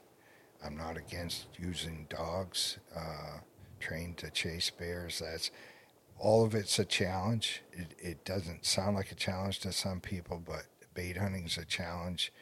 Um, and hunting with dogs is a challenge. Uh, free range, like I'm talking about, is a challenge. I like that. Yeah. I like that. Well, you're physical. You're you're you're going to be able to climb the ridges with me, so Cool. we'll get you up there. Uh, I can't wait if we if this works out. You've got me so excited about that. well, hopefully we can put something together. It's it's it's going to be a different experience from the the uh, what we think of as the average hunt. Mhm. Uh, it's going to be a tough year to to bait bears to shoot bears over bait this year because food resources are so good. Mhm. When the f- natural food situation is really good, it's really tough to To bait bears to even eat bait. Um, they're you know they're Man, I love that about them. they're I mean, tuned into like there's a risk involved. There's human scent there, I see. um, and so it's reward versus risk. And if their physiological need is great enough, they'll overcome a greater risk to get what they need. But when they've got all this natural food, they're not going to take that risk. I see. So they know coming coming in debate what's going on. They're cautious and they're yeah, like, "Hey, totally, totally. Yeah, I mean that's that's that's the game, and um, more of them win than lose. You know, yeah, We're, we take about one out of seven bears every fall, and um, that's a very sustainable number, about a fifteen percent uh, harvest rate, and uh, that's something that can go on forever and ever. Um, so, and the number of bears is in good balance with the the food that's out there. Mhm. The thing with food with bears, though, it's not static. It's very different from year to year. And some years, uh, natural foods, uh, we've had rain just nonstop almost here in Maine, and and that's going to turn into that that results in really good bear foods and uh, a drought, uh, very dry season Mm. uh, puts the bears in a bad spot. They get to where that particular year, when it's really droughty, there's not much food for them to eat. So Mhm. they're willing to take greater risks on those years, and it makes baiting much more effective. Right. Um, but it's a every year is different, but uh, now uh, years ago uh, it was pretty dependable. You'd have a certain level of beech nuts every other year. It was it was uh, fairly predictable. Mhm. Now we we get a good crop of beech nuts once every four or five years, and you don't know when. You don't know when it's going to happen. You know it's not going to happen back to back. I can tell you there won't be nuts next year because I can see the beech trees are loaded with nuts this year. When you mentioned that this would be a special year for that kind of hunt, and maybe we could do it, you had me. I'm just already picturing it in my head. I was like, yeah, okay, I could see it. We're we're doing it. Yeah. Yeah, it'll be fun. Uh, it, I mean, it, I think it'll be fun. It's an experience. It's a different experience. Um, yeah, I mean, you, you could even do some calling. Uh, that would be an opportunity, probably to call some too. hmm Would you have you ever heard of axis deer? Yeah, sure. Yeah. Have you have- you been to Hawaii? No. no. Um, man, uh, uh, do you and your wife or family plan plan to go to Hawaii at any point? I think I think my wife would like that I, idea. I think so too. um, you should let me know, man. I, some of my best friends and, and like what we call Hanai family live in Hawaii and they do a lot of axis deer hunting over there. They would love to have you, man. Yeah, they would. Yeah. they would turn you out. You, you'd you'd fall in love with that kind of stuff. What Yeah. they do too, man. They're great. And the and the the table fares. It's it's uh, it's up there. Oh, I'm sure. Oh yeah, it's yeah. real mild tasting and that. yeah. Um, Randy, you mind if we take a little intermission here Sure. for a second? I'm just gonna press pause, okay? Yeah. All right, thanks for that that intermission. Um, man, we we had an intermission and we had our own little podcast off of off of the recording. We were talking so much. Um, I just I enjoy talking to you. I think that you have such a uh, uh, such a passion for bears, obviously, and then you're such a down to earth guy. So, thank you, I thank you again for this. Um, I can't tell you how um, how I think that this is going to impact a lot of people if they, especially if they they love bears. That's number one. But just hunting in general, and uh, the knowledge that you have for uh, your uh, this this spiritual animal that you're sharing with other people, I think that's that's admirable, and I want to thank you for that. Oh, you're very welcome. Appreciate it. Pleasure's all mine. I, I enjoy talking about bears. Yeah, and it comes from your heart. I can tell. I, I love that. I love that. We we, we were talking uh, just off air here for a second about bear camp, and uh, like how you choose a spot, and you were saying that you it's something that you feel like uh, either your ancestors or the Indians or or or whoever thousands of years before us chose our our hunting camps and our hunting spots. Can you can you expound on that a little bit? Right. Well, it, it's it's even though we're uh, like 500 years from when the native people were there, uh, the situation's still the same, and you're still looking for the same features in terms of where you set up your camp. Um, uh, the native people in Maine traveled by canoe, the same as we're traveling by canoe. Um, their canoes were made from birch bark and were very similar to the canoes that we use now. Um, and we're basically looking for the same exact features in, in a place to uh, to set up camp and, and spend some time. So it's not surprising to me when I choose a spot uh, that I see evidence of uh, the former inhabitants uh, being there before me, uh, and probably for hundreds of years, you know, before. And so it really does feel a lot like time travel. Uh, when you're in that situation, you could it could be 1810, it could be 1890 or whatever. You would never know the difference. It's um, almost completely uh, as it was. Uh, things haven't changed that much. So it's kind of cool because sometimes I think I may have been born into the, the wrong century. You know, maybe I should have been born 300 years ago, um, and that would have seemed right. But just by traveling to those places, it's as if you've just turned the clock back, and it's like time travel. So it's pretty cool. When when you're there camping and you were you were talking about how you're just kind of kicking your feet around and you kicked over um, what you described as a uh, what what was Well, I call it a spear point when I what I found. Uh, I mean, I think most people looking at it would say it was a spear point, but uh, the expert told me it were actually was uh, a cutting and scraping tool and used uh, probably to work up hides, but it looks just like a spear point, about four, four or five inches long.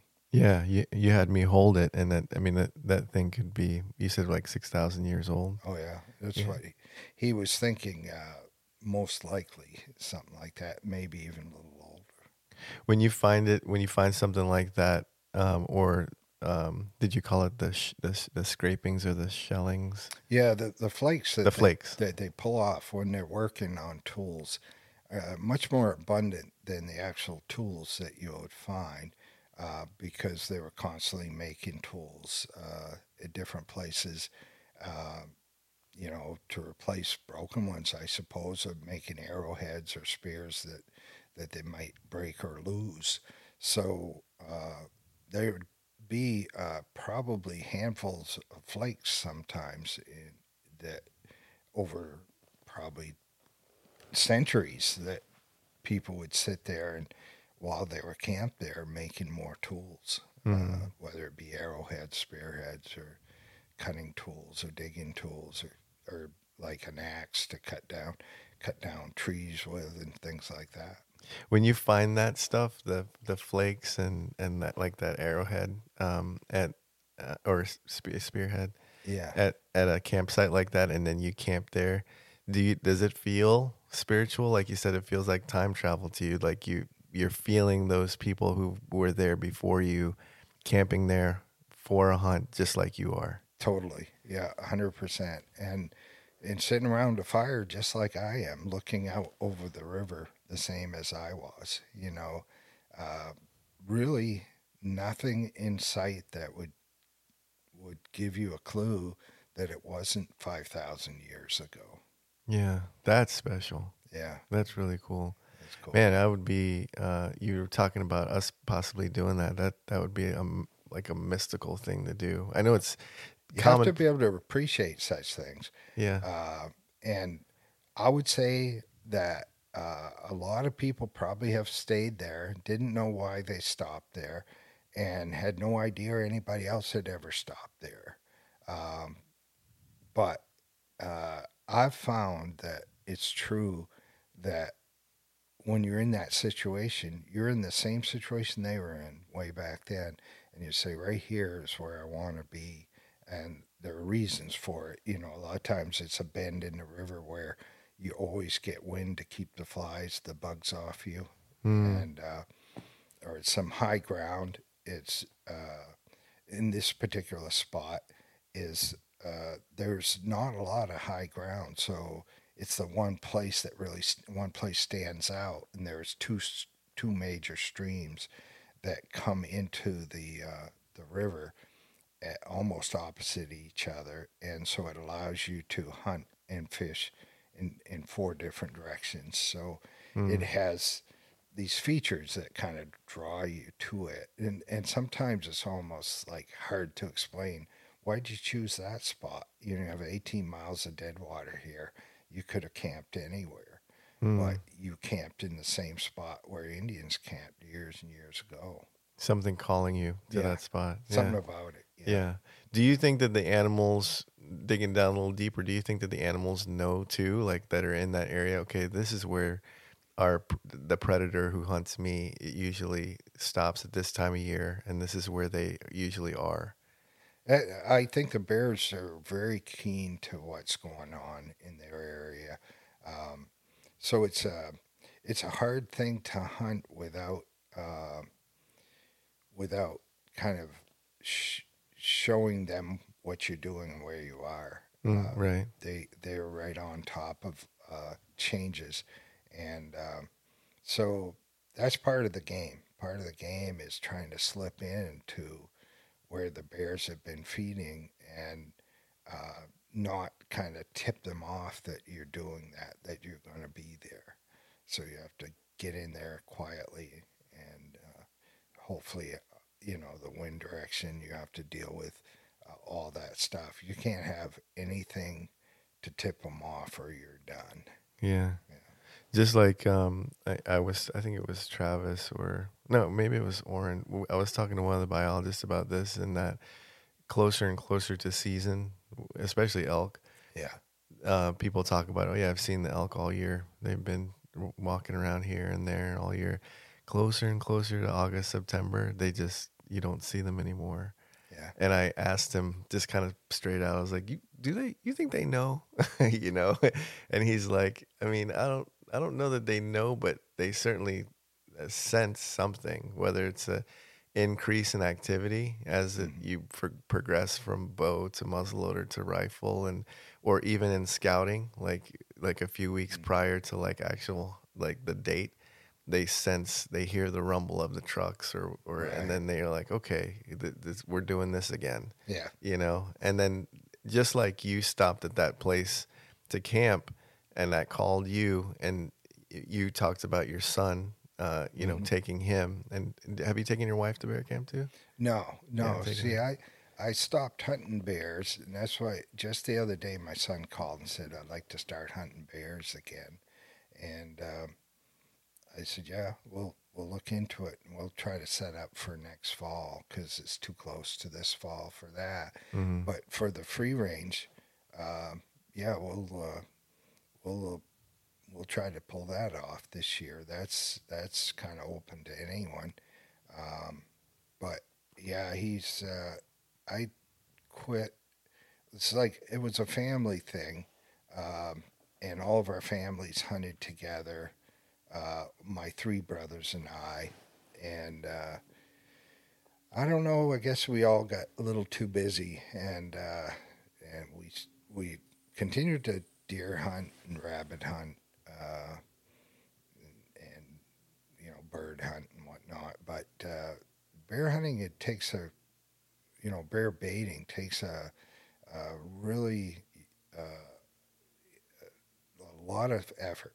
A lot of effort goes into it, and it's a lot of time Mm-hmm. and we got kind of busy and and just kind of fell out. But the last that I hunted was a water line on the Mattawamkeag River here in Maine, and a big long dead water that we were able to run our run our boats up and down with motors, and um, that was a different type of bait hunting from what most people do with trucks, and Mm-hmm. uh, it was really nice. Yeah.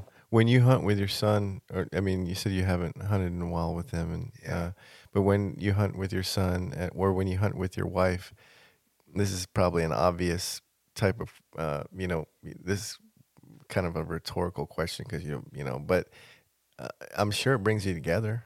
Oh, it's, it's, it's inc- incredible. Yeah. Yeah. Yeah, it's the best for us. It's the most bonding thing that there is to go hunting together, and that probably goes back to hundreds of generations ago. You know that people hunted as a family like that. You know, hmm and so it's probably almost an instinctive thing. It's, um, I think people go to hunting camp, and it's like it's it's very much the same. You know, it it's. Uh, I think it really uh, kind of pulls people together in a common, uh, you know, common objective that they're all trying to hunt together, like-minded people, I suppose, and tell stories. I mean, that's all we ever do when we get back together as a family is just talk about hunting stories. It's it's our you know it's my favorite memories, and I, I know for my son growing up in bear camp, he really misses it. You know, because we Mhm. haven't hunted for years now. Yeah. Yeah. Do you think it's too much to say that those kinds of things, espe- especially hunting together, or you know, camping together, or specifically bear camp together, saves relationships? Well, or cre- or creates like it- re- long, life life bonds. yeah, it's a it's a powerful thing. Um, of course, for us, you know, the whole camping thing is probably bigger than the hunting part. Yeah, yeah, because we're all, you know, sitting around the fire and and cooking on the fire and and, and, and staying in tents and you know, you listen to the coyotes howl at night and know whatever loons or whatever um, owls. And it just it's such a rich experience it really is. It's like it's closer even if you had if you were staying in a camp it wouldn't be the same as being in a tent where you hear all the night noises and all the different things going on around you. And Mm. um, it's more immersed in nature to a deeper level than staying in a camp yeah, Yeah. yeah. Have you, uh, you, you when we talked about you and your wife, uh, you know, early on, um, um, bird hunting? Have you Mm-hmm. done any other kind of hunting together? Yeah, we we went uh, deer hunting together. Uh, we haven't done a lot of hunting together, uh, but we have uh, we have done some. It's uh, it's not something that Will's my stepson Will's uh, really interested in, Mm-hmm. and uh, that's fine. I I kind of feel like Fiona uh, has a more natural uh, tendency to lean towards that. Mm-hmm. Um, and so, you know, it's something that we might might end up enjoying as a family because it it's really is a is a really a special thing. Uh, as you know, hunting is hard to explain to people if you've never hunted, but it it's uh, it's more uh, it's hard to put into words how how it, it impacts you. Yeah.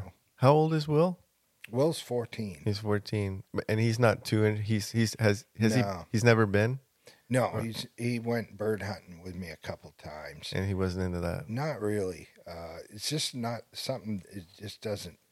It doesn't blow his skirt up the same as it does the next guy. You know, and I see. you never know. A lot of times, people, you know, don't think it's for them, but if they're exposed to it, they're like, "Holy cow!" Yeah. I mean, it's it's impossible to really describe how it's going to be until you feel it yourself. the- Sure. The experience of what what it really is, and you can do anything else. It's not the same. You can Mhm. take pictures, videos.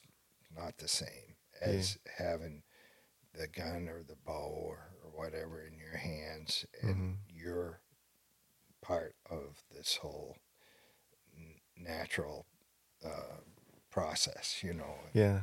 it's it's really powerful, um, and it doesn't affect everyone the same. You know, it just it Yeah. doesn't. So He hasn't expressed any interest in big game hunting no, at fourteen. no, no, no. Uh, And uh, like when I was that age, I couldn't. I mean, that's all I could think about. yeah. does he does he eat meat?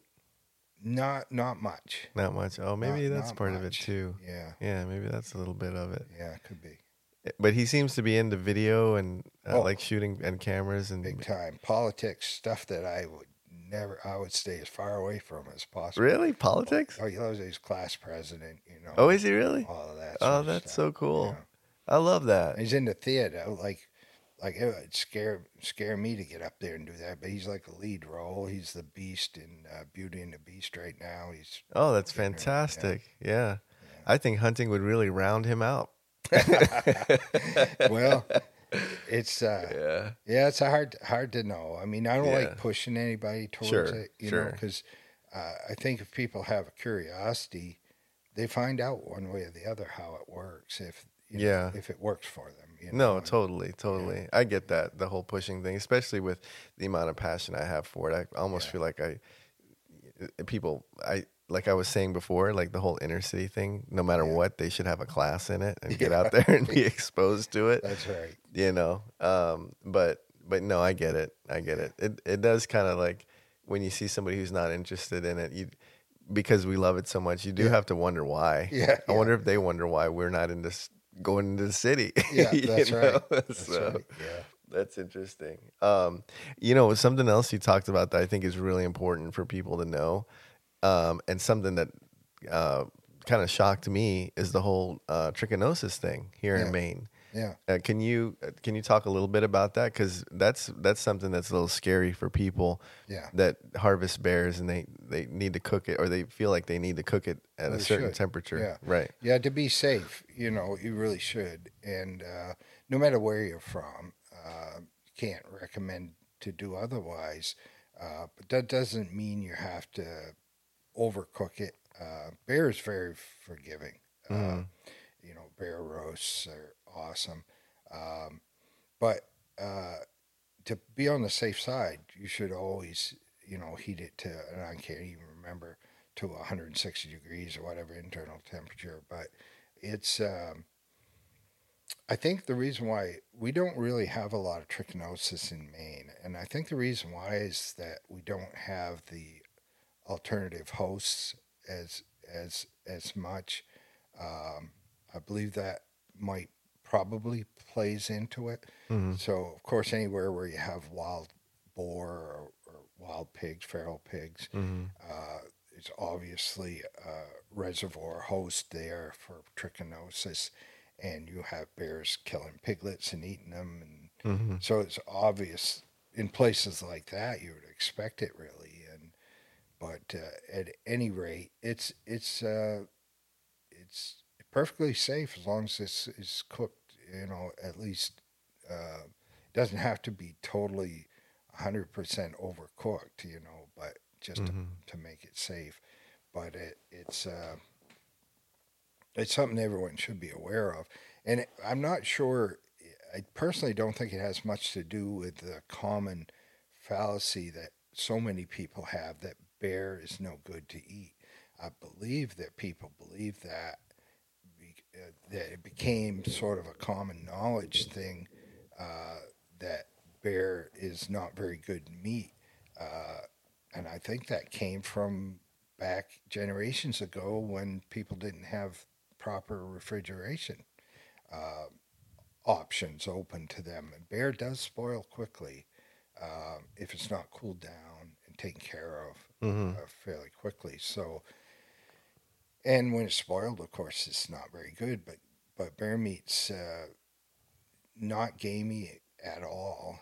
It's what uh, the only wild game I feel like you could slip onto the table and nobody would know that they're eating wild game. Interesting. You know, because it's not gamey, um, and it, it's very very good. But it's uh, unfortunate that there's this feeling around there's so many people believe that bear meat's not good to eat, and it could be have to do with you know that they're not an herbivore, that they're not a they're an omnivore. They don't have four toes, you know. Mhm. They have uh, five toes, so it's it's hard to uh, know all the reasons for it, but it's really unfortunate, I think, because I think a lot of people just you know steer away from the meat and not if you're going to go out and harvest it, an animal a, magnificent animal like a bear you should use uh, every part of the bear that you can Mhm. and and that reminds me of the the fat is like amazing when it's rendered down into what I like to call bear butter. It's it's a, it's very useful cooking oil um, that you can use for anything from making biscuits to you know whatever you would normally use uh, uh, vegetable shortening or vegetable oil. You can use bear oil and it's just a really good resource for that and something that uh, in the pioneer days that was really coveted because uh, you couldn't just go to the store and buy a stick of butter you know you had to find that stuff in the wild and and um, and bear oil was where it was at and it was very uh, uh, probably the most valuable part of the bear was the was the oil rendered down, uh, the fat rendered down into oil, and then it keeps very well. Mm. So it's uh, it's it's it's really good stuff.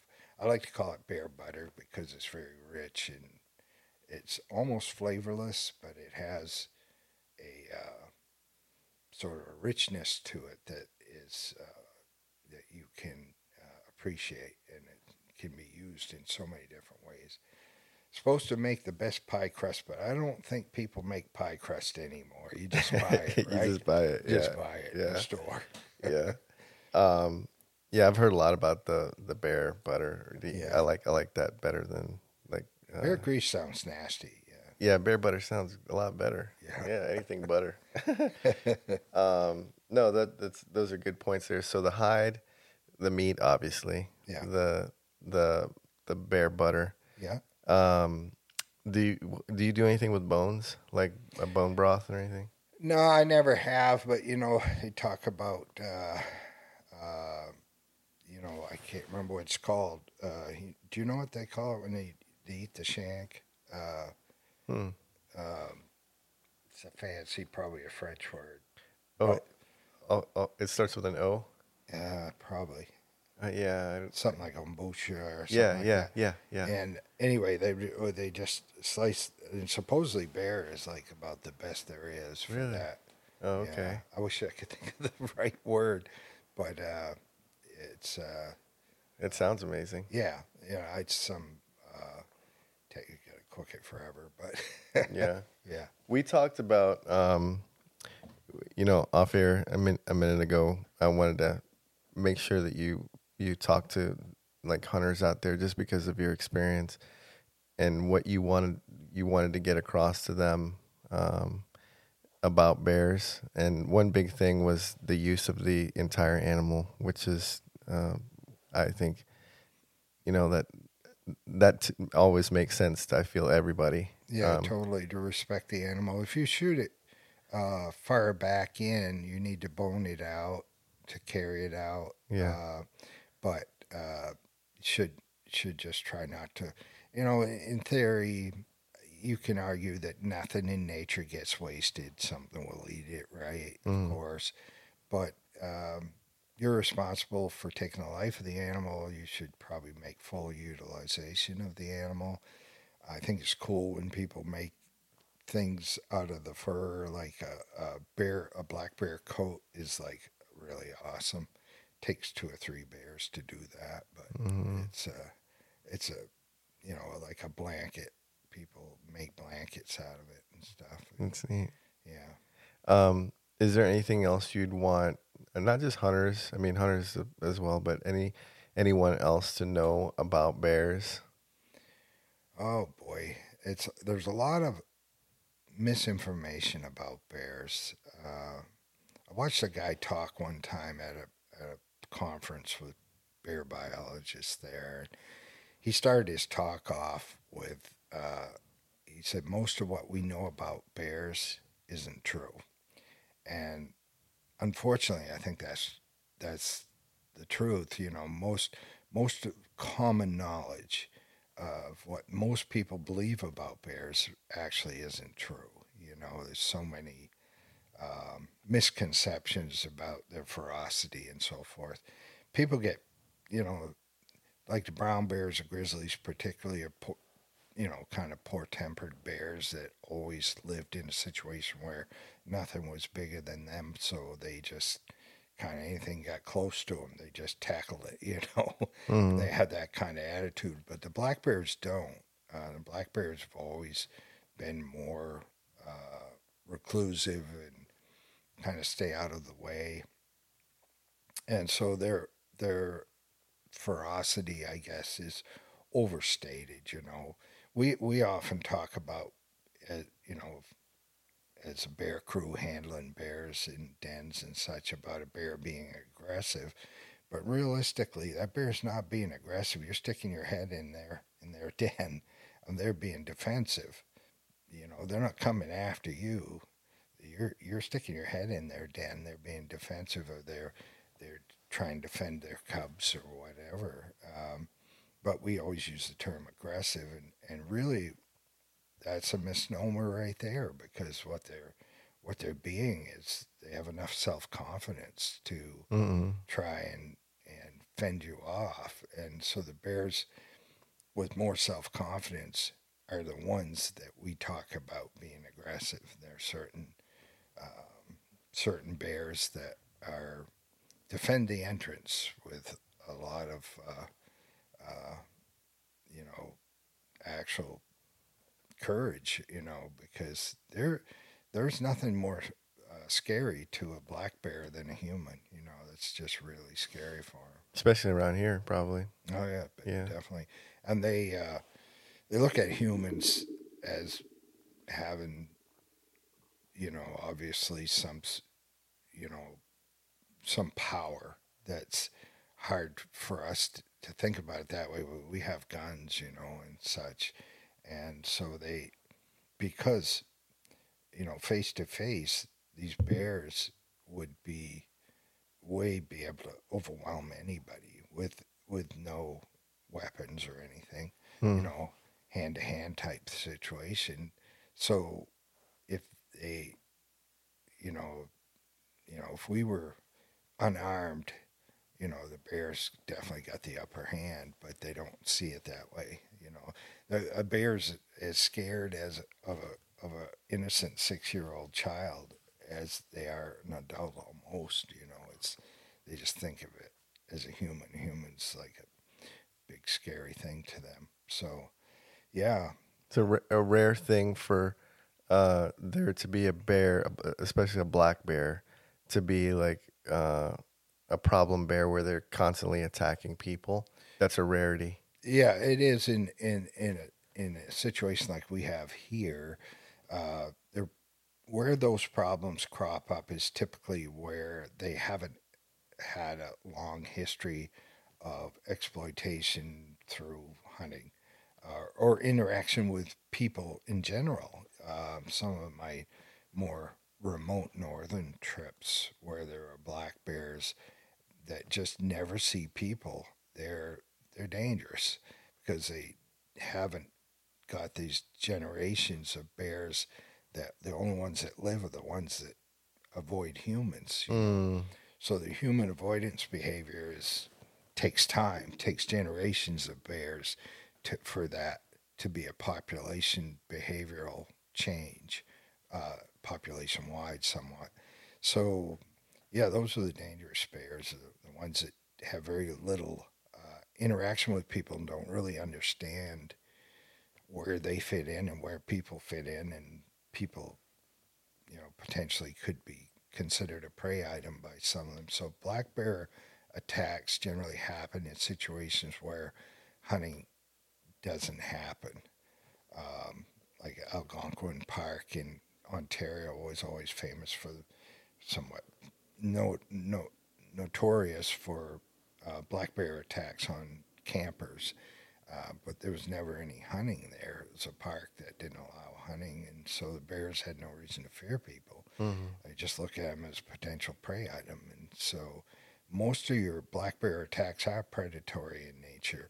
True attacks are mostly predatory in, in nature, and they, they intend to kill and eat you. hmm Um, the the the the this part's gonna be for the the black bear trophy hunter. Yeah. Is is Maine known for trophy bears? Like big I don't think so. That our bears grow a little more slowly than in some of the parts south of here. mhm. Uh, you know, our bears are probably average, uh, but since we have so many, we have more bears than any other state uh, in the in the contiguous forty eight states. So, um, you know, we have we have we have trophy bears here, but uh, we have a lot of bears. A lot of bears, A lot of them are still growing. Um, so our state records uh, basically 700 pounds, 699 officially. Um, that's a big bear. Mhm. It's a real big bear, and it's also fat. But uh, you know, we we get uh, bears in the fall up over 400 pounds fairly regularly. Uh, those are very respectable. But uh, most bears on the landscape are way less than that. You Yeah, know, see. you know, it's a it takes a, a boar, a male bear, uh, in Maine to reach peak size about ten or twelve years Mm. typically. Whereas some places like Pennsylvania would be a good example, they can reach those weights at four or five years old, Mm. so they can get there quicker. They got almost as many bears as we have too. Mhm. So uh, I'm sorry. Did you did you say why? because they have uh, longer growing season and more food Oh, okay, uh, gotcha. variety and, and availability. I don't think I did say that. Uh, mostly, our bears are uh, in the den for five to sometimes six months, depending on the year. Mm.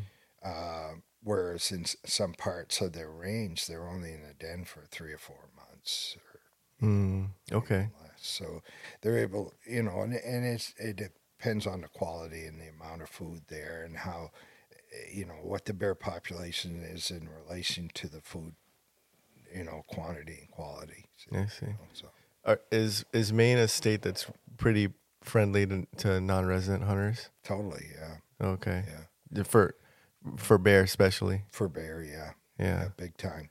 Because we have this commercial uh, guiding uh, uh, operations all over the state that are set up to help people to get bears. Yeah. whether it's by bait or over dogs or, or Yeah. for the most part that's the two ways uh, we do allow trapping of bears in maine that's uh, unusual um, uh, no place except for alaska and certain parts of alaska that in the states allows trapping uh, in canada some of the some of the provinces do Uh, um, uh, um, that might be a silly question, but when you trap a bear, you're you're just trapping them to kill him you're going or to dispatch kill, them, or yeah. kill her, right? Yep. Oh, okay. Yeah. And um, because you're not trapping them to keep them, No, right? um, yeah. Just wondering about the whole trapping thing. That's kind of a new new one on me, like the yeah, whole that's, trapping that's, thing. that's different. Um, it's uh, it's a good way for someone that doesn't have that much time to get a bear in the freezer, try Mm-hmm. to trap them. Um, they're not the easiest thing to trap, but on the other hand, you know, it can be done if you do everything right. Yeah, Mm. it's our lowest success rate from any user group, uh, which which surprises people is resident trappers. Non-resident trappers do a little better because they tend to hire a guide, and the guide helps them. Mm. But for resident trappers, that's the lowest success rate. Something just popped into my head as far as trapping is concerned. That's probably way off in the you know, in some other universe. But is there such a thing as like a bear farm? In a, uh, and when I say a bear farm, I don't mean like oh let's go pet the bear. I mean like you have elk farms and you have deer farms and that mm-hmm. kind of thing, or high high fence operations. Right. Is there? Do you have any? Have you even heard of anything like that, or would No. would that be weird? That would be weird, right? Or I think that'd be difficult. I see. Yeah, I it's it is very different from a strict herbivore. Um, uh, to try to contain bears is very difficult for one thing. Mm, They uh, go over any fence. I mean, if you had enough electric fence, yeah, maybe, but you know, you'd have to have miles and miles of electric fence to actually have a fenced bear situation. Yeah, it doesn't sound like it would make sense. But when you said trapping, I'm like, well, why else would you trap it? Of course, like you said, to dispatch the bear. Yeah. So that's something that's a lot of people probably don't know that that trapping is legal and Yeah, no, Yeah. I don't think it's well known, but it's uh, it's uh, something that's always been legal here in Maine. Uh, hmm You know, bear trapping is just one of the tools that you can use to harvest a bear. wow. Okay. Um, well, I think we've we've discussed a lot of stuff. Yeah, you know and um, i appreciate you how we're, we're over two hours and uh, i think that we've at, i think we've just kind of scratched the surface on- well, I, on I agree with you there. Yeah, with all the knowledge you have um, i'm hoping that we could do another one where we dig down deep on a specific topic hmm especially um, to get we talked about getting your wife on the Mhm. podcast too right. and to get that that contrasting uh, two two biologists, one specializing in bear, and hers in in salamanders Yeah. and frogs, and Yeah. uh, I think that would be just fascinating to talk about. Um, just from speaking with her quickly, she's she just sounds like a wealth of knowledge on that, and Yeah. super duper passionate on her end oh yeah. as just as I mean just as much as you are Yeah. because you just kind of went off on like how she thinks that salamanders are are might are better than bears. Yeah. yeah, I thought that was cool. So hopefully we can do that and uh, you know dig down on some more topics. And um, I know I've thanked you like a thousand times, but just from the first uh, you know moment picking up the phone, you were so you know jovial and happy about talking about bears and so passionate about it and welcoming me into your home. My first time here in Maine, you've been like an amazing host. I, I'm not. I haven't been here, but for a few hours, and I'm already sitting in your your lodge here, and then chatting about bears and drinking coffee. It's just uh, it's great, man. Thank you for being such a uh, just a nice guy, and and uh, I, I mean, I, don't- you're I don't know if your wife and uh, if they're here, but I, I really want to thank them too for Mhm. just welcoming me here in Maine and and into your home, man. Thank you so much. You bet.